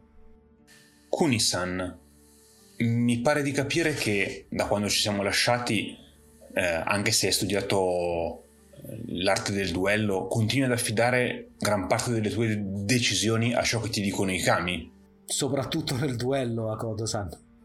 ma anche in questa situazione, e indico leggermente il bicchiere. Come sapete, però, le volontà dei kami, soprattutto per noi che non siamo nel loro stato, sono difficili da interpretare. C'è sicuramente qualcosa in questo sake. E come potete vedere, eh, da questi peli sul mio collo, la sensazione non è sicuramente piacevole. Mm. Ma non so. Beh, possiamo de- desumere che se il locandiere è una persona come Kitsuki ha così abilmente notato, differente e educata, e se dopo la prima bottiglia, che era in qualche modo inquinata, ce n'è stata offerta un'altra, che è a sua volta stata manomessa, possiamo, penso, abbandonare qualsiasi eh, pretesa di essere in una semplice locanda. Sì, però è anche una mossa molto stupida offrire due volte del sake alterato a Matsu. In questo io non sono l'esperta di corte in questo caso, probabilmente Kakiyoshi-san è molto più esperta di me. Ma generalmente non si rifiuta tre volte un dono. Due volte, credo. Almeno non, non lo ricordavo bene l'ultima volta che è stato fatto. Corretto, ma si può far finta di accettarlo. Io voglio fare una prova di esibizione fingendo di berlo e poi fingendo anche degli effetti. Ok. Io intanto lo annuso, mentre lui... eh, cioè io lo porto, mh, a- anch'io proprio, in realtà io proprio invece mostro di annusarlo e quello che voglio fare è cercare di capire esattamente cosa può esserci dentro e quale effetto può avere perché durante le mie investigazioni ne avrò annusati di veleni, di gente che è stata fatta sparire, a cui sono state fatte cose, avranno cercato di avvelenare me in 200 modi diversi. E quindi utilizzo tutto ciò che so eh, di questa di- di- come si dice di, di- di questa brutta roba eh, per eh, capire un po' eh, cosa ci sta venendo proposto Ok. Allora, Kakiyoshi, fai la tua prova di esibizione. Dimmi con che anello lo fai. Con l'aria. Perché? Pensavo, Ok, perché il mio intento è ingannare il nostro nobile ospite. ci sta perfettamente. Tre opportunità. Ok, se vuoi pensare un attimo a come spendere le opportunità, Sì, intanto dico anche allora a Kojiro di fare una prova o di medicina o di criminalità per cercare di capire che cosa c'è dentro. perfetto io la farei su aria perché lo sto analizzando Ti basta un successo per capire cosa c'è dentro. Guarda, ne ho fatti quattro. Perfetto. Allora, eh, mentre Kakiyoshi finisce di pensare alle opportunità, tu avvicini il, il sake al naso, lo, lo annusi e ti rendi conto che dentro c'è un potente veleno. Non è un sonnifero, non è un soporifero, è un veleno abbastanza forte da uccidere qualcuno con un bicchiere di sake. Ok. Il tipo di veleno che è stato scelto non è di quelli che eh, vengono in genere usati per queste cose, che vengono sempre scelti in odori, in colori, in sapori, proprio per non essere individuati, uccidere la persona e intanto l'assassino è già da un'altra parte. Certo. Il fatto che invece di questo tu riesca tranquillamente a sentire l'onore e eh, lo- l'odore e eh, vi è stato portato due volte una bottiglia di sake con dentro la stessa roba, Mhm. rende quasi esplicito il fatto che loro contassero sul fatto che voi sentiste che cosa c'era dentro. Certo. Matsu, perché, perché non prendi quella bottiglia lì e indico una bottiglia dietro il bancone? Ho veramente voglia di bere. Tipo nella- nel, nel tavolo a fianco. sì. Sì, intanto, intanto io ti dico non dallo stesso bicchiere, Kuni. Ah, Questa roba è letale. E intanto però Kakiyoshi, Sì, Kakiyoshi. ha fatto la sua prova. Esatto, io sfrutto le opportunità semplicemente per distrarre prepotentemente il, il nostro ospite, sperando che nel frattempo i miei cari compagni abbiano capito di non bere questa roba eh, e nella maggior parte delle, delle- delle condizioni se hanno avuto abbastanza acume la tappano e se la tengono perché è evidente che essendo un regalo di cortesia è qualcosa che dovremmo usare. Certo. Per cui io mi giro col bicchierino pieno verso il nostro ospite e gli faccio, no, campai. e poi con un colpo di teatro e di capelli che nel frattempo svolazzano vicino al coso, lo- me lo butto in faccia, cioè una roba proprio lontana dalla mia bocca ma che lui non può vedere. E poi comincio a dare segni di sintomi e lo voglio completamente distrarre eh, dagli altri quattro in modo che abbiano modo di fare quello che vogliono senza essere notati perché lui è completamente concentrato sulla mia follia. noi abbiamo notato che hai, fa- hai finto di berlo. Non lo so. Quanto avete di vigilanza? Io uno. Due. Sì, no, sì. Due, sì, anch'io. Beh, lui non ha fatto successi, quindi... No, infatti, io Beh, sì, credo di essere abbastanza, Sì, abbastanza mediocre come attore in questo caso, ma più che altro l'op- lo- l'opportunità è occultarmi a lui e distrarlo solo per chiedersi ma l'ha bevuto dav- è stato così deficiente da, da berlo davvero oppure Ok. Io sono lì preoccupato perché spero che non funzioni a contatto. Sì, che non vada nelle mucose. Eh, e, e quindi guardo un attimo Kakiyoshi solo con gli occhi sgranati, quindi io perdo qualsiasi opportunità di fare qualcosa. Voi altri? No, prego, prego Mazzo. No, io penso, io penso di essere abbastanza lesto da infilarmelo in tasca. Sì, no, esatto, lascio- È abbastanza mio Ma più che altro perché io non vorrei prendere in mano un veleno, cioè nel senso è una cosa... Non lo vorrei mai usare e sicuramente Esatto, anche anch'io. Poco Ok. onorevole. No, neanche io la vorrei usare, però di certo preferisco averlo in tasca che non lasciarlo lì, anche perché poi ci alziamo, arrivano due, fanno oh, oh, Ah, guarda, so che è sa che è gratis." gratis, muoiono male, quindi certo che lo metto in tasca. Perfetto, quindi fai sparire la bottiglia dal, dal tavolo. Sì, Però tanto c'era l'altra bottiglia che avevo preso dall'altro tavolo, quindi... sì, potrei anche provare a fare il, come si dice, la, la mossa alla Indiana Jones Ok. e sostituirle. Ok, vi, vi ricordo che il, il locandiere è fermo dietro al bancone che vi guarda sorridendo. Sì, Esatto, infatti, da aspetta, Kakiyoshi. que- mentre lo, come si dice, se, se riesco a dargli le spalle, in realtà quello che vorrei fare a sto punto è la- faccio sparire la bottiglia mentre alzandomi, cioè io prendo, mi alzo, nell'alzarmi gli do le spalle coprendo la bottiglia, mentre mi volto la prendo con la mano, me la metto eh, in tasca e vado verso di lui per parlargli. Ok, arrivi davanti al bancone, lui ti guarda e dice spero che il vostro compagno si senta presto meglio. Noi...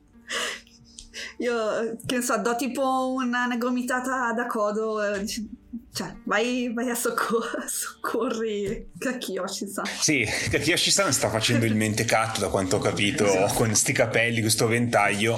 Allora, diciamo che do un, un, uh, sollevo la, il, gomito contro gomito in modo che la mano che tiene il ventaglio di Kakiyoshi vada, vada a coprirgli il volto per un attimo e, e, non, e non, la, sua, la, sua, apparente follia non sia evidente agli occhi di tutti. E niente in realtà lo guardo come guardo lui guardo la nuca di Kojiro che sta parlando con il, ehm, con il locandiere e guardando Matsu scuoto la testa incassandomi nelle spalle come a dire e, e, e, sono cose che non capirò mai.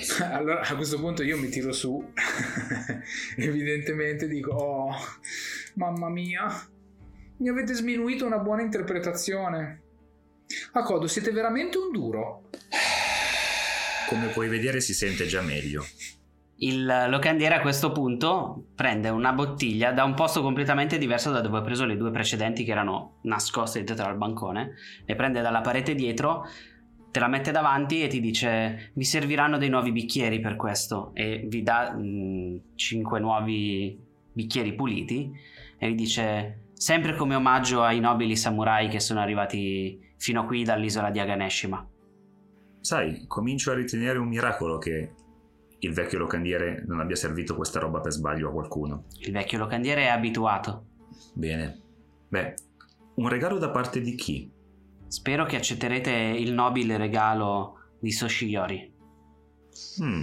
Quello che voglio fare è spingerlo emotivamente. Adesso interpreto una frase un pochettino, anzi molto fuori protocollo, decisamente fuori da, dai, da, dalle righe, infatti utilizzerò comando al di là del fatto che questo possa essere uh, un mio pari, possa essere sopra di me, comunque casa sua sta lavorando per Soshiori e tutto il resto, quindi uso comando. E quello che voglio fare è proprio spingere una reazione in, uh, in lui Uh, in maniera esagerata. Sto utilizzando una tecnica, uh, un, uno shuji uh, che ho preso nel corso degli anni e che mi serve a sbilanciare, la, sbilanciare un pochettino le persone dal loro baricentro, proprio in modo verbale, per generare una reazione in loro. Quello che gli dico è che dubito che la nostra ospite ci abbia fatti arrivare qua semplicemente per ammazzarci tutti, sebbene abbia avuto a che fare con persone che hanno avuto a che fare con lei tempo fa e sono sparite. Quindi ci sono due possibilità.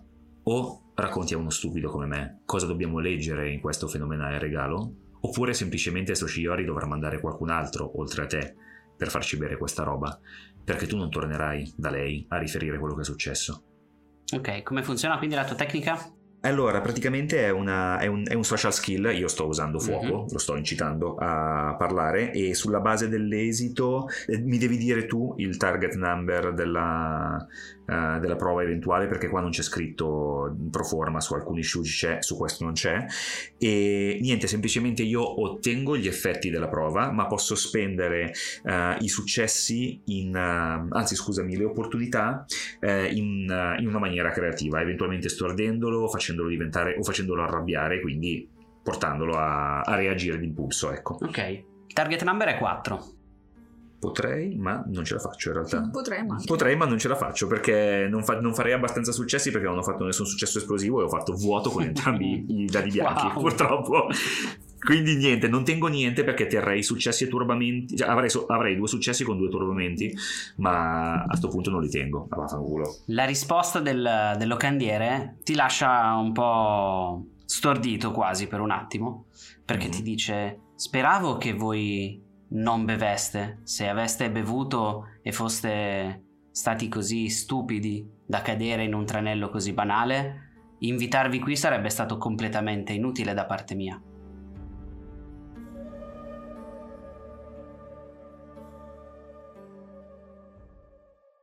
Mm. È udibile a tutti questa cosa? Sì, sì, sta parlando ad alta voce ah, okay. nella, nella locanda. Tra l'altro, tutti quelli che sono i pochi contadini presenti nella, nella locanda pare che non stiano assolutamente reagendo a qualsiasi cosa, certo. né a voi, né a Kakiyoshi che è stato male, né alle parole del locandiere. Niente. Ma sono veri contadini? sono cartonati, cioè, li hanno messi è la domanda che tutti aspettavamo che qualcuno facesse. No, boh, magari, magari, in realtà non sono veri contadini, ma sono del clan dello scorpione che si sono travestiti da contadini. Oppure sapevano già che quello che succede, cioè comparse. Poi il locandiere continua e dice: Beh, immaginavo anche che avreste scelto questa bettola fuori città come luogo dove incontrarvi. Non avevo dubbi, conoscendovi, di quale sarebbe stata la vostra scelta. Ora quindi la vera domanda è: sarete utili all'imperatore? Oppure è stato solo un colpo di fortuna che vi ha fatto sopravvivere su Aganeshima quattro anni fa?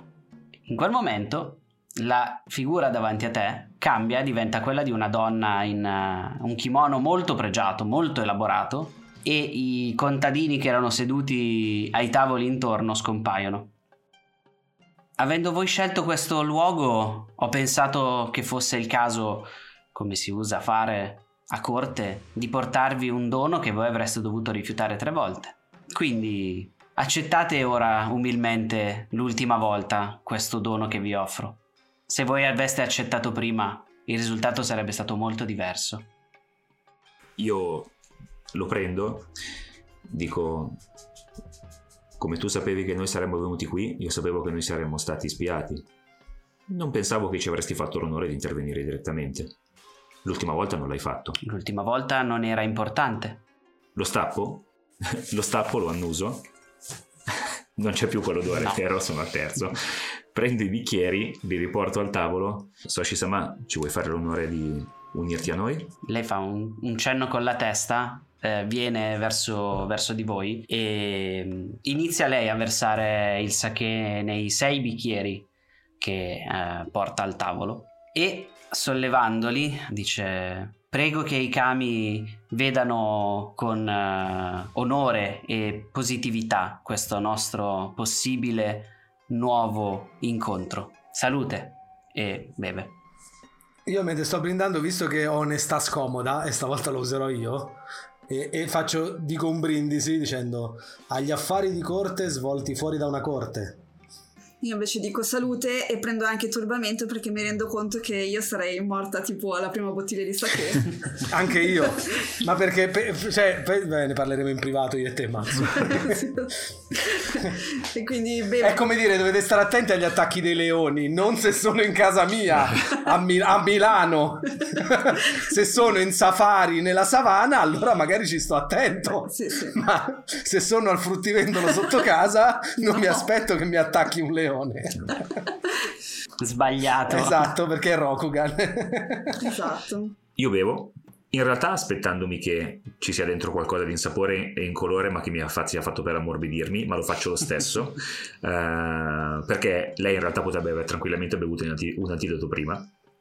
Uh, ma sti cazzi, perché adesso morto non le servo, sarebbe stupido, cioè, quindi, quindi bevo lo stesso. E le dico, le tue parole scavano in un passato profondo quanto turbolento. Perché fra i tanti che si possono rendere utili per il Rokugan proprio noi? La risposta, mio giovane Kitsuki-san, è semplice quanto scomoda per la maggior parte dei samurai. La risposta è che voi avete visto quello che è successo veramente sull'isola. E il mio lavoro per quanto completamente opposto al vostro, Kitsuki, richiede che la verità venga prima svelata per essere poi manomessa. Quindi ho bisogno che i cinque di Aganeshima mi raccontino esattamente che cosa è successo quel giorno e che cosa è successo nei mesi appena successivi e dicendo questo fissa, fissa Kitsuki. Gli scorpioni sono famosi per avere una maschera sul volto in qualsiasi momento parlino. Lei sembra non averlo. Mm-hmm. Ma da quello che avete appena visto, non siete nemmeno sicuri che questa sia la sua vera faccia. Certo. Lei sorseggia il suo sake e aspetta. Noi non abbiamo mai ricevuto un'ingiunzione da parte di Kotetsu o di qualcun altro di non farne mai parola a qualcuno che evidentemente ne sa già. Cioè non è tipo questa cosa non è mai successa, è non parlatene mai. Sì, esatto. Cioè non dobbiamo, cioè non abbiamo l'ordine di mentire se qualcuno ci chiede di questa roba, abbiamo solo l'ordine di non, non iniziare noi il discorso. Esatto. Ok, beh, quanto è successo, so, Soshi Sama, ritengo tu abbia già potuto, eh, voi possiate già averlo appreso da Kotetsu Sama o altre eh, più qualificate persone sull'isola, quale parte, quale dettaglio cercate nella nostra testimonianza che sicuramente è, è estesa sui tratti più grossolani di questa sporca vicenda. Ci sono eventi di quel giorno che solo voi potreste aver visto perché solo voi eravate all'interno della foresta. Ah, non li abbiamo mai raccontati a Kotetsu? Se li avete raccontati sono di seconda mano, quindi per uno che vuole la verità, tutta la verità, nient'altro che la verità, Ok. sono comunque filtrati. Perfetto. Quello che è successo nella foresta è il vero mistero, ma soprattutto da quello che ci è stato riferito, uno di voi non è tornato con gli altri al palazzo di Kotetsu il giorno dopo, anzi è stato assente per molto tempo. Tutto ciò corrisponde a verità. Sì, è vero, mi sono allontanato nei territori della gru per portare a sepoltura il nostro compagno caduto. Mm. Forse si riferisce al mio viaggio con Kintsugi. Lo immaginavo, ma ci ho provato. Mm. Beh, in fondo nessuno di noi è più tornato indietro dopo quel giorno. Le distanze fisiche in fondo contano relativamente. Questo si può bere, vero? Guardo verso la co- principale. Quel bicchierino di sake. Penso di averlo già bevuto, se, se lei e Koshiro hanno già bevuto, io ho già bevuto anch'io probabilmente. Eh, io sto guardando verso di te, se mi fai un cenno con la testa, allora bevo anch'io.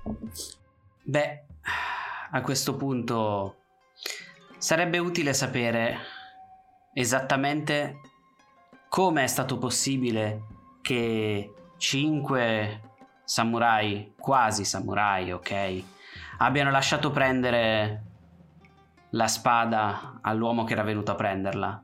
E poi vorrei sapere che cosa è successo dopo. Beh, C'è Mm. stato un duello. Mm, Io vorrei sapere invece perché. Perché questa informazione è utile? Perché è importante occultarla? Da chi? Mi spiace, Kitsuki-san, ma non sei nella posizione di fare queste domande in questo momento. Beh, ho necessità di sapere perché non sono nella posizione di fare queste domande. Perché l'ordine celeste prevede che io ti faccia delle domande a cui tu risponderai per il bene dell'imperatore. Beh, quello che è successo nella foresta è stata tutta colpa mia. Non ho difficoltà a ammetterlo. Come dice qualcuno di più saggio di me, cadi sette volte e rialzati otto. Quella è stata una delle prime mie cadute. Non sarebbe dovuto uscire con quella spada. Ma un giovane spaventato ha permesso di farlo. Mm. Ritengo che la testimonianza di Kuni-san sia parziale, il fallimento è stato molteplice. Noi, noi quattro, escludendo ovviamente Kakakaki Yoshi e eh, Kakita-san, siamo stati distratti da delle semplici pedine che il- l'invasore aveva messo in gioco e siamo arrivati tardi e in quanto tale abbiamo, siamo venuti meno al giuramento fatto a Kotetsu-san di impedire a chiunque di entrare nella foresta. Uno solo di noi ha lavato con il sangue il proprio fallimento. Kakita-san ha affrontato onorevolmente in duello l'invasore ed è stato trovato mancante. I kami hanno, de- hanno vo- hanno così voluto che la spada venisse onorevolmente recuperata da Kintsugi. Non era quella la loro volontà. Quantomeno non era quella la sua. Di cosa parli, Kitsuki-san? Questo penso di poterlo dire tranquillamente. E sì, so che dovrei fingere maggiore contrizione o apertura, ma non lo farò e poi motiverò anche questo mio atteggiamento, che di certo non vuole essere distruttivo. Ma sebbene il buon eh, Akodo-san abbia letto nell'esito del duello il giusto decorso degli eventi, Kintsugi è stato estremamente chiaro. Ha duellato perché era sicuro di vincere. Se non lo fosse stato, non avrebbe duellato. Non era sicuro di vincere perché era sicuro di essere nel giusto, era sicuro di vincere perché sapeva di essere uno spadaccino più esperto. Se non lo fosse stato, ci avrebbe sterminati con una forza armata o con delle frecce o con del veleno. Non gli è mai interessato provare di avere ragione tramite un duello. Ha duellato semplicemente per dimostrarci che era fuori dall'ordine delle cose. Quindi noi possiamo decidere di leggere nell'esito del duello il fatto che le cose avrebbero dovuto andare così, ma la realtà è che le sue azioni sono andate esattamente nella direzione opposta, nello sconfessare le nostre credenze e le nostre convinzioni. Lui può scegliere di credere di essere fuori dall'ordine delle cose, ma può forse essere certo che non siano stati i kami a renderlo uno spadaccino così superiore? Ricordiamoci che l'ultima volta che ha provato è stato sconfitto dal campione di Smeraldo. Anche quella volta forse ha desiderato combattere onorevolmente e ha trovato qualcuno cui i kami hanno dato più forza. Quella è una situazione molto più complicata. Non sai di cosa parli, Kodo-san. Scusami se sono così duro. Non so di cosa parlo, so solta- racconto soltanto ciò, ciò che io ho visto. E come dicevi però prima, i racconti sono spesso molteplici di una stessa situazione. A volte in alcuni mancano dei dettagli. In questo caso i racconti che tu hai sentito mancano dei dettagli fondamentali per interpretare questo. Insegnatemi dunque, affinché io non dica più falsa testimonianza. L'unica certezza che io ho è che quel- i kami hanno favorito in quel duello Kintsugi, ma ce ne sarebbe dovuto essere un altro. Avremmo dovuto fermarlo noi, non l'abbiamo fatto e siamo stati mancanti verso i kami. L'ordine celeste tende sempre poi a ristrutturarsi perché i kami vedono tutto e noi siamo ancora in procinto di questa ristrutturazione. E spero che questo discorso con voi, Soshi-sama, ci porti nella direzione di sistemare un errore e rialzarci dopo una caduta che abbiamo fatto tutti insieme. Soshi, Sama, io sono a casa sua in questo momento, sotto la sua giurisdizione, e come dice, la sua posizione nell'ordine celeste mi impone di rispondere, ma la mia posizione nell'ordine celeste mi impone anche obbedienza verso i dettami del mio clan, ed essi sono tutti direzionati allo svelare la verità dei fatti. Quindi in buon cuore, prima di collaborare, io devo chiederle non necessariamente le sue intenzioni, ma quantomeno la necessità che spinge questa sua indagine, perché altrimenti non c'è modo in cui io possa agire in linea con il mio dovere di samurai. Ed ecco la mia la causa della mia ritrosia a risponderle senza filtri. Sono famoso per la mia onestà. Di certo non la negherei neanche a uno scorpione. Ma ora non sono nella condizione di parlare, neanche se mi dovesse torturare. Sono parole pericolose quelle che dici. Vero, ma solo per me. No, non sono pericolose solo per te. L'ultima volta che qualcuno ha pronunciato parole simili ha portato alla morte di diverse centinaia di innocenti, ha messo in pericolo la vita dell'imperatore e ha messo a rischio l'esistenza stessa del Rokugan. Io non sto mettendo in dubbio nulla della validità dell'ordine celeste, sto soltanto dicendo che la mia posizione in questo momento è duplice, perché il mio dovere va verso di lei come daimyo di questo luogo e verso il mio clan, e purtroppo le due consegne divergono, svelare la verità e nasconderla. Ti proporrò una breve storia, Kitsuki, e vorrei che tu rispondessi onestamente che cosa ne pensi, in modo da essere tutti allineati su che cosa intendiamo quando parliamo di verità. Faccio cenno di sì con la testa. Tempo fa, un nobile samurai diede alla luce due gemelli. Entrambi i gemelli erano destinati a grandi cose, secondo tutto ciò che gli Shugenja avevano divinato grazie all'intervento dei kami. Ma solo uno di loro sarebbe stato l'erede della famiglia in cui erano nati, perché così vuole l'ordine celeste. Crescendo i due gemelli sono sempre stati molto uniti, facevano tutto insieme, riuscivano insieme, fallivano insieme. Un giorno purtroppo uno di loro uccise per sbaglio uno degli inservienti di palazzo. Suo fratello, che lo amava più di qualsiasi altra cosa, si accollò la colpa dell'uccisione dell'inserviente di palazzo. Solo tempo dopo si scoprì che il gemello che aveva effettivamente ucciso l'inserviente era colui che era diventato signore della famiglia di samurai. Un signore giusto, nobile, che aveva portato prosperità e ricchezza a, tutto, a tutti i domini sotto la loro giurisdizione. E allo stesso tempo si scoprì che il fratello condannato era in realtà un sadico che torturava piccoli animali e, pers- e, le persone che non avrebbero potuto opporsi alla sua volontà. Ha accettato di prendersi la colpa per amore del fratello, ma non era colpevole. La sua morte però ha portato molta più prosperità e felicità ai domini di suo fratello. Quindi ora dimmi, sarebbe stato meglio condannare il fratello che poi si è rivelato essere un saggio daimyo o condannare l'uomo che si è preso la colpa anche se non era il colpevole, sapendo cosa sarebbe successo dopo? L'esito della storia è quello più fortunato.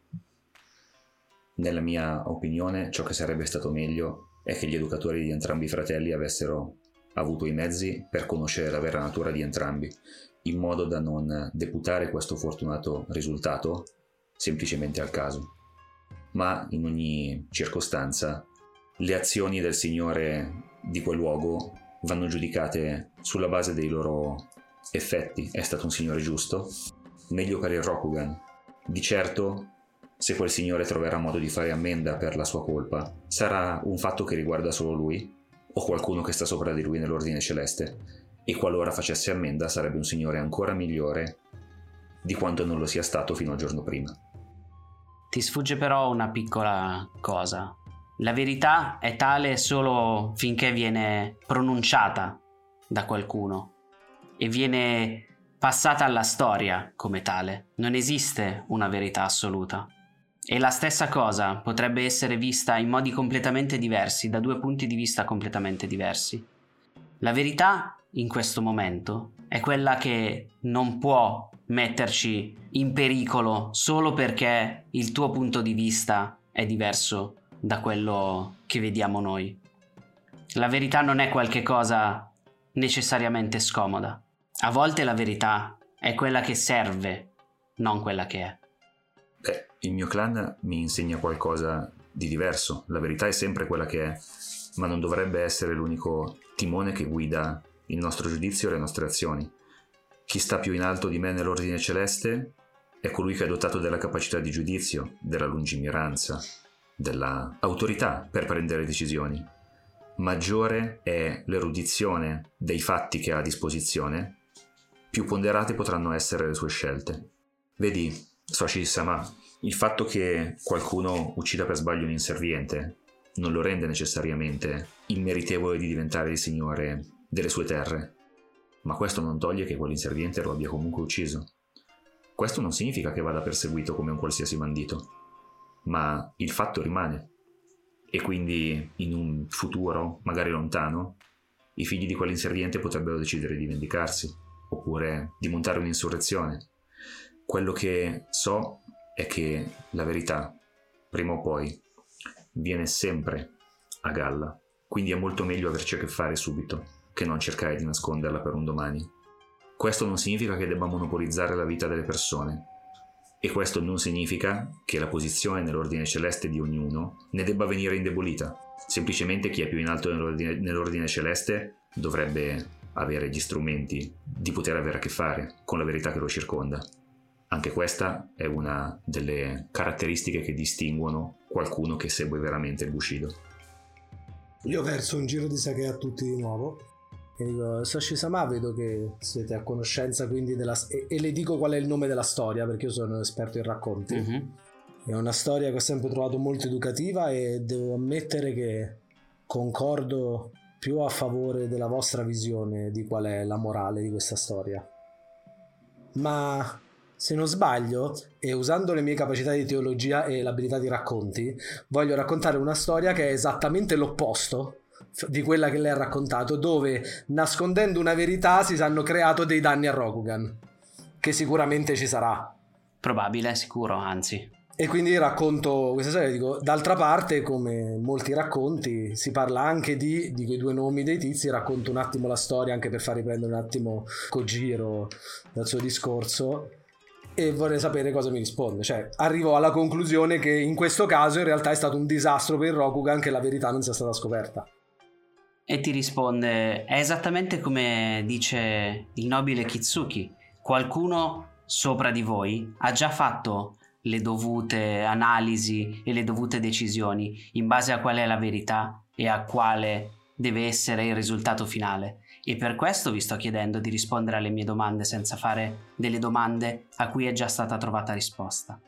Ah, ok. Se c'è un'affermazione, ok, io ho una, una, te- una, una tecnica che si chiama la verità, ehm, come si dice, brucia le menzogne uh-huh. e l'idea fondamentalmente è che allora ci, qui ci sarebbe un'azione da fare di qualche genere, quindi, mh, quindi devo fare una prova basata su fuoco. Okay? Uh-huh. Dovrebbe anche avere un target number. Se c'è un'affermazione nella storia che mi sta venendo raccontata su cui fa perno il discorso, io so cosa devo fare per provarla o sconfessarla.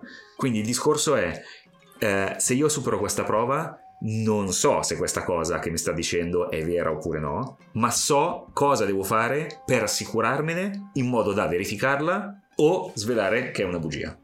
Che è una cosa che potrei anche, aver anche fatto a flashback perché mi posso essere documentato prima e bla bla bla bla. Io intanto guardo questa scena. Kitsuki è un cagacazzi. Scusate. Guardo questa scena e la paragono al, in realtà al duello che ho avuto prima con, con Kuni. Cioè, nel senso, io non ho. Non, non lo vedo in nessun altro modo. E poi non ci capisco un cavolo di quello che sta succedendo. Kakiyoshi invece è stranamente poco irriverente, molto pensieroso e soprattutto, cosa atipica in situazioni di questo tipo, completamente distratto. Ok, target number è 2. Ce l'ho fatta. Uh, però mi porto a casa anche. Allora, ho fatto due successi, ce l'ho fatta. Eh, ho anche due vantaggi, e un, cioè due opportunità e un turbamento. Questo è esplosivo, però, eh, se lo vuoi tenere. Ci provo. Ah, giusto, beh, provo a ritirarlo. Quindi ho, ho tre opportunità invece che due. Quindi mi becco un turbamento, però con le tre opportunità. Uh, con le tre opportunità, io voglio sapere il ninja di questa persona. Ok. Allora, intanto, per quanto riguarda il tuo La verità corrode la menzogna, il punto della storia di Soshi è che la verità assoluta non esiste. Quindi la verità è solo quella che viene decisa da qualcun altro. Punto. Non, non esiste la verità. Ok, ecco, la domanda è come posso verificare o sconfessare il fatto che questa decisione sia in effetti stata presa? L'unico modo che hai per uh, sconfessare questa cosa o, o verificarla, eh, o verificarla cioè... è arrivare direttamente alla fonte di questa possibile decisione, che difficilmente è l'imperatore, perché l'imperatore non si interessa di queste cose perché non gli vengono nemmeno comunicate. Ci pensa certo. qualcuno prima. Non è sicuramente Soshi ad aver preso questa decisione, perché se il suo nome è arrivato alle vostre orecchie, non è lei a prendere decisioni. Mm dovreste arrivare al daimyo di Soshi, che però non okay. sa in questo momento chi sia. Ok, perfetto. Io ho fatto due successi e tre opportunità per la prova di racconti. Ho fatto giusto la prova per vedere se mi riusciva perché mi tolgo tre di turbamento. Ok. Il ninja di sta persona è? Allora, il ninja di questa, di questa persona è eh, riuscire a, a, dimostrare al proprio daimyo di eh, poter eh, convincere un piccolo gruppo di samurai che non valgono niente delle sue parole. Lei in questo momento è evidentemente in una posizione in cui la sua autorità è stata messa in dubbio da qualcuno e non può cedere per, non met- per, per dimostrare di essere nel giusto. Ok, Vai Kitsuki, affonda. Al massimo gli lanciamo un mazzo. Gli faccio un mazzo tanto. Sì, se Kitsuki vince, io probabilmente è facile che perda ulteriormente fiducia nel Rokugan. Cioè, per me è, un, è, uno scontro, è, uno scontro, che probabilmente vale l'indirizzo di vita per, prossime, per i prossimi anni. Quindi sono molto teso. Vedi, nobile Soshi-sama dove stanno gli inganni, dove si celano le difficoltà di questa verità che non sta da nessuna parte.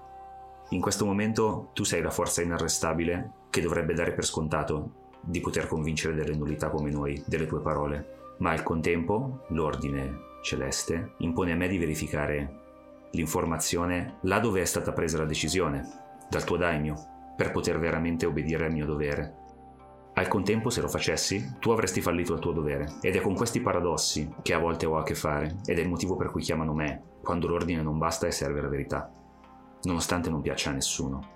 Quindi ci sono due possibilità, adesso. O mi convinci della bontà di questa decisione e di conseguenza ti scopri ciò che ti ho chiesto inizialmente, oppure io dovrò alzarmi da qui, verificare l'informazione direttamente con il tuo daimyo, e avrò semplicemente obbedito al tuo dovere, e non avrò assolutamente fatto nulla di contrapposto all'ordine celeste. Certo, questo potrebbe essere un colpo per te, sicuramente sarà un colpo per me, ma io sono un Kitsuki, sono fatto per prenderli questi, questi colpi. Lei rimane per un attimo a meditare e poi ti dice vorrei che avessimo il tempo perché tu verificassi con il mio daimyo quali sono state le decisioni e come sono state soppesate le varie parti in causa in questo processo. Purtroppo è un tempo che noi non abbiamo in questo momento e non l'abbiamo a causa vostra. Voi eravate in quella foresta, voi eravate in quell'isola e soprattutto tu, Kitsuki, Hai passato mesi insieme al tuo maestro prima di abbandonarlo. Non pensare che questo sia passato inosservato. Ora il tuo maestro sta per muoversi, dopo anni passati nell'ombra ad aspettare il momento giusto. E noi non possiamo più permetterci il tempo, perché non sappiamo quando colpirà, sappiamo solo che sta per colpire. Quindi Kitsuki, lascio la decisione a te. Metti in pericolo il Rokugan e la vita dell'imperatore per eh, questa tua presunta verità? Oppure troviamo un punto in comune che è ottenere le informazioni da voi su che cosa è successo nei mesi successivi a quel giorno e magari con il vostro aiuto provare una volta per tutte che voi non siete i colpevoli di questa storia, ma siete gli eroi che salveranno il Rokugan. Kintsugi si sta muovendo. Era ciò che mi serviva sapere. Era la verità che mi serviva per poter essere sincero. Guardo gli altri e chiedo loro, questa faccenda è più grande di me. Ho bisogno di voi perché con questi giochetti, e sorrido indicando eh, niente in generale, non arriverò molto lontano nel contesto che mi circonda. Posso chiedere il vostro aiuto?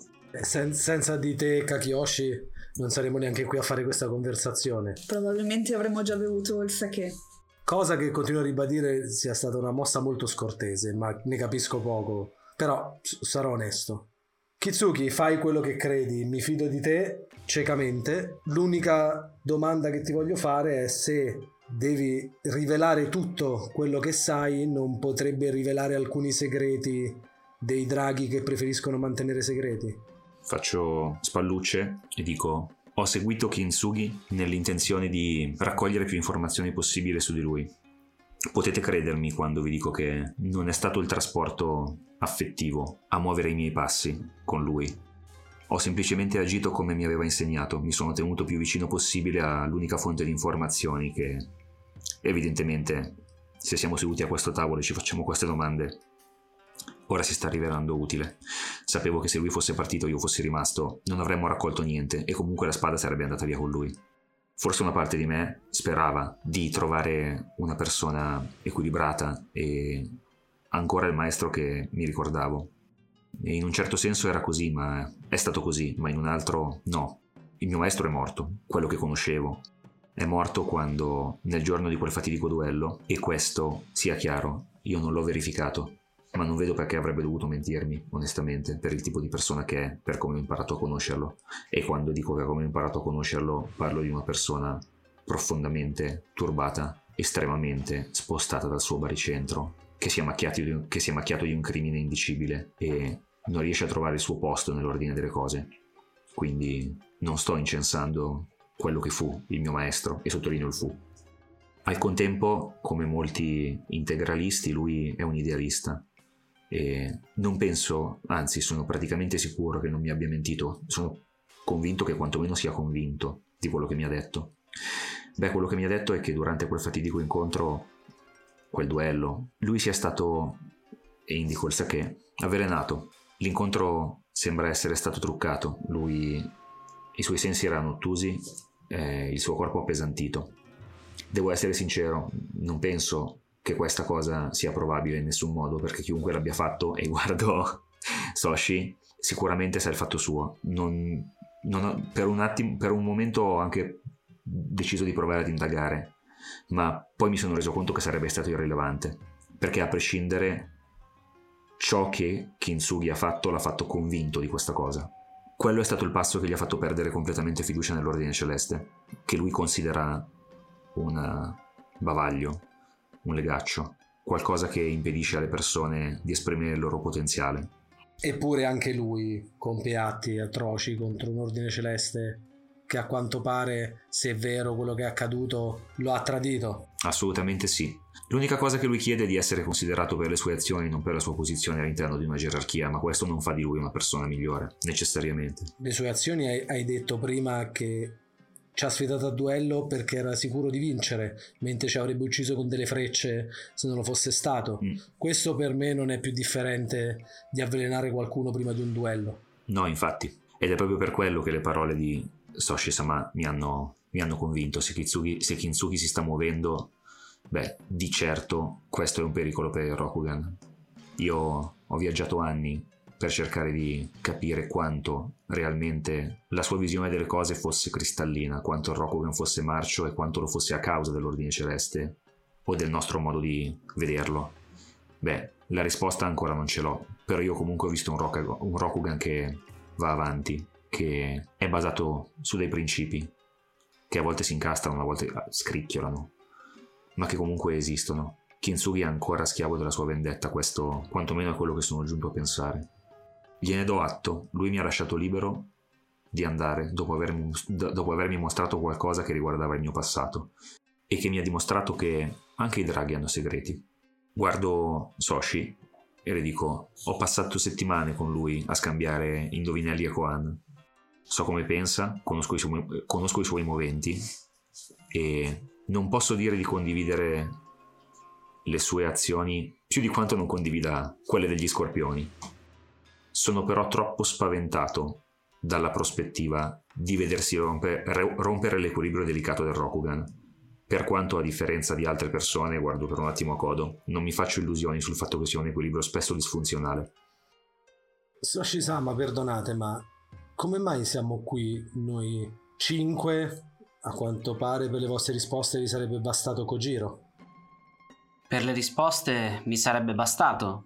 Per fare quello che va fatto uno solo di voi non sarà mai sufficiente.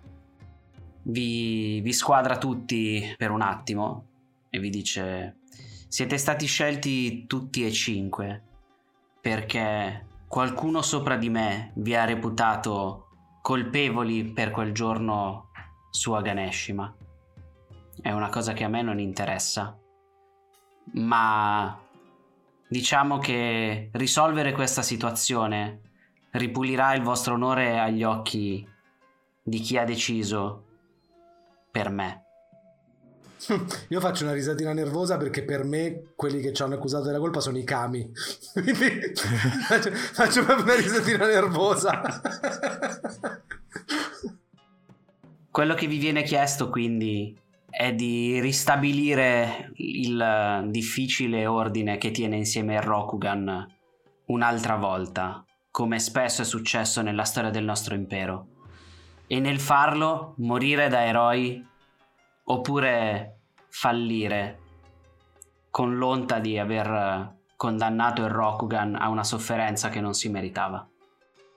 Non vi mentirò nemmeno sulle probabilità di riuscita di tutto questo. Le probabilità sono un calcolo degli uomini. Ad ogni modo vi servirà l'aiuto di Kitsuki, perché quello che vi stiamo per chiedere è di avvicinarvi a Kintsugi. senza Kitsuki non andrei da nessuna parte, tantomeno senza Kakiyoshi, senza Matsu e senza Sheiji. Io la faccio molto contrariata perché sinceramente non pensavo di essere ritenuta colpevole di quello che è successo su Aganeshima. Su Aganeshima, sì. Però da, questa cosa in realtà, a, a parte questa, questa onta nell'onore che non pensavo di avere, mi viene da guardare a Kodo per vedere in che stato emotivo è, perché se io la prendo così e dico e, e che cazzo, mi chiedo a Kodo in questo momento quale sia il suo stato emotivo, perché probabilmente rischia di andare a fare seppuku dietro un albero. A Kodo è tutta la sua... Eh, anzi, guarda, io rispondo direttamente a Soshi. So, Soshi-sama, Tutta, tutta, la mia vita il mio onore è stato macchiato da quanto compiuto cinque anni fa in quella fatidica notte nella foresta dell'isola di Aganeshima. Un'occasione di redimere l'onore mio e del nome della mia famiglia da quell'onta è, più, è un regalo molto più grande di questo delizioso sake che ci hai appena offerto.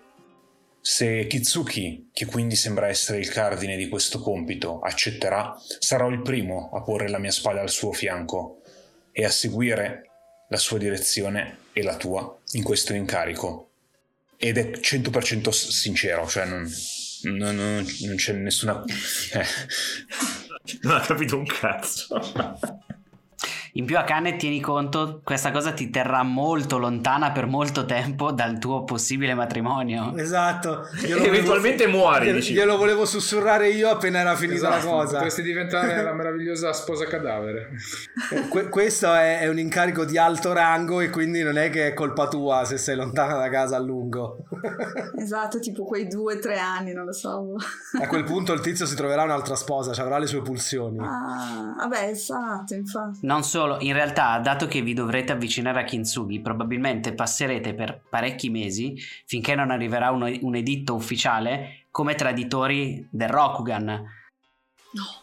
Eh beh, certo. Ah, quindi potrei... Eh sì, potrei sotto essere- copertura. Quindi te ne liberi definitivamente. Potrebbe rinnegarti Sì, lui, esatto, cioè. ti ripudia di sicuro. Cioè, Sì, cioè, che vabbè, era già, già lì. Poi se va tutto bene, quando torni con gloria e onori viva, si spera, però secondo me perdi un braccio almeno, eh, quando ritornerai con gloria e onore lui sarà già sposato con figli. E Esatto, dici, eh, esatto, esatto. Dai. Sperando che non sia morto anche il tuo fidanzato contadino in un assalto di Esatto. Kintsugi. Sì, potrebbe Ah, essere. ma lui i contadini non li ammazza. Beh, oh, diciamo che per adesso una su due li ha ammazzati, quindi per adesso siamo a 50 e Esatto, 50. ma poi soprattutto se un leone mette in mano una lancia al contadino e gli dice vai vai in prima fila che è contro le armate di Kitsuki non è che c'è molto da fare Ganeshi, ma gli inermi non li ha. non Che quello è vero. Sì, solo l'ultima volta, quella prima ne ha ammazzati un sacco.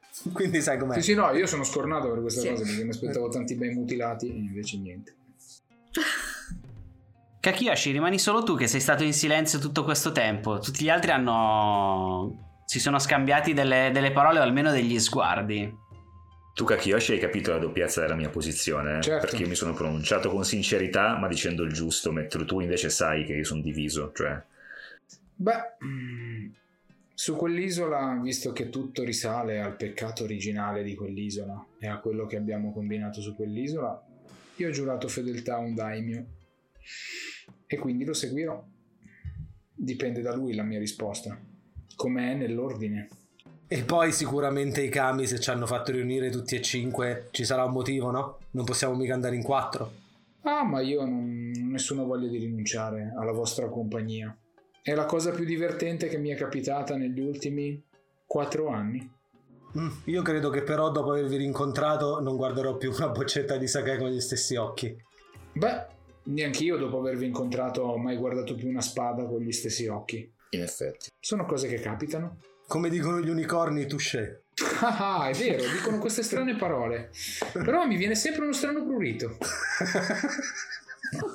A proposito di unicorni, Soshi Sama, sappiate che nello scegliere, beh, non mi pronuncio per i miei compagni, sicuramente con loro ci sono molte più probabilità che le cose vadano per il verso giusto, quale che sia.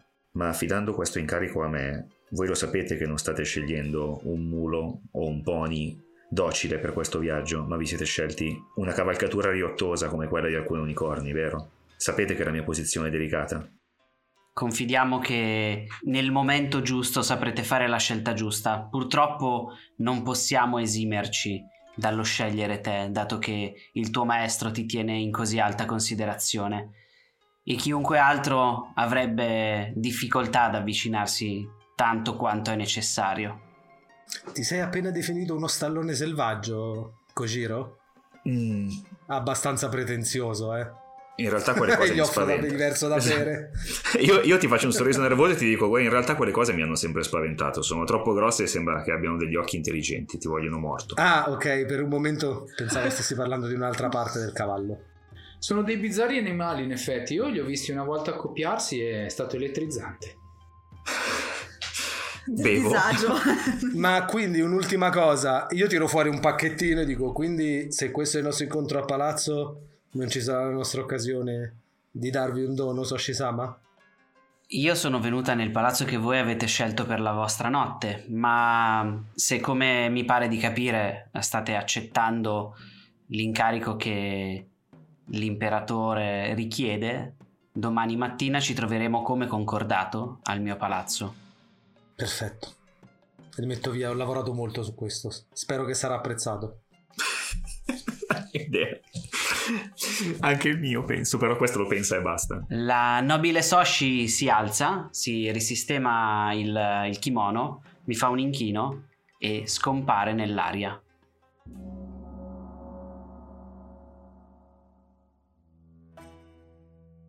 Che età aveva la- quella che probabilmente era finta Soshi? 22, 23 anni. Ah, ok, giovane comunque. Ma evidentemente non era Certo, Sì, sì. non era lei. Beh, potrebbe anche essere Kintsugi per quanto ne sappiamo, quindi... Dicevo, scompare nell'aria. Voi, ehm, Kuni e Kakiyoshi, non avete né visto né sentito nulla. I kami non vi hanno detto nulla, non ci sono state parole scambiate da parte sua con, con i kami. Ha fatto diverse cose senza assolutamente dare mostra delle sue capacità. Eppure dei poteri li ha. Però prima ha bevuto, quindi il, il bicchiere era uno di quelli posati veri a terra. Adesso che riguardi, eh, sul tavolino ci sono 5 bicchieri.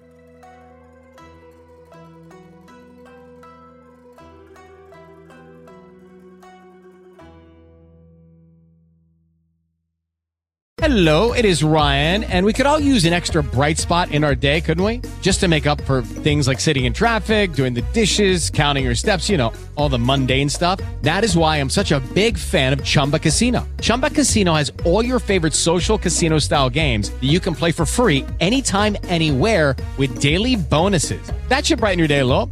Actually, a lot. So sign up now at chumbacasino.com. That's chumbacasino.com. No purchase necessary. Group. Void were prohibited by law. See terms and conditions. 18 plus. Hey guys, it is Ryan. I'm not sure if you know this about me, but I'm a bit of a fun fanatic when I can. I like to work, but I like fun too. It's a thing. And now the truth is out there. I can tell you about my favorite place to have fun Chumba Casino. They have hundreds of social casino style games to choose from, with new games released each week. You can play for free anytime, anywhere. And each day brings a new chance to collect daily bonuses. So join me in the fun. Sign up now at chumbacasino.com. No purchase necessary. Group. Void were prohibited by law. See terms and conditions. 18 plus.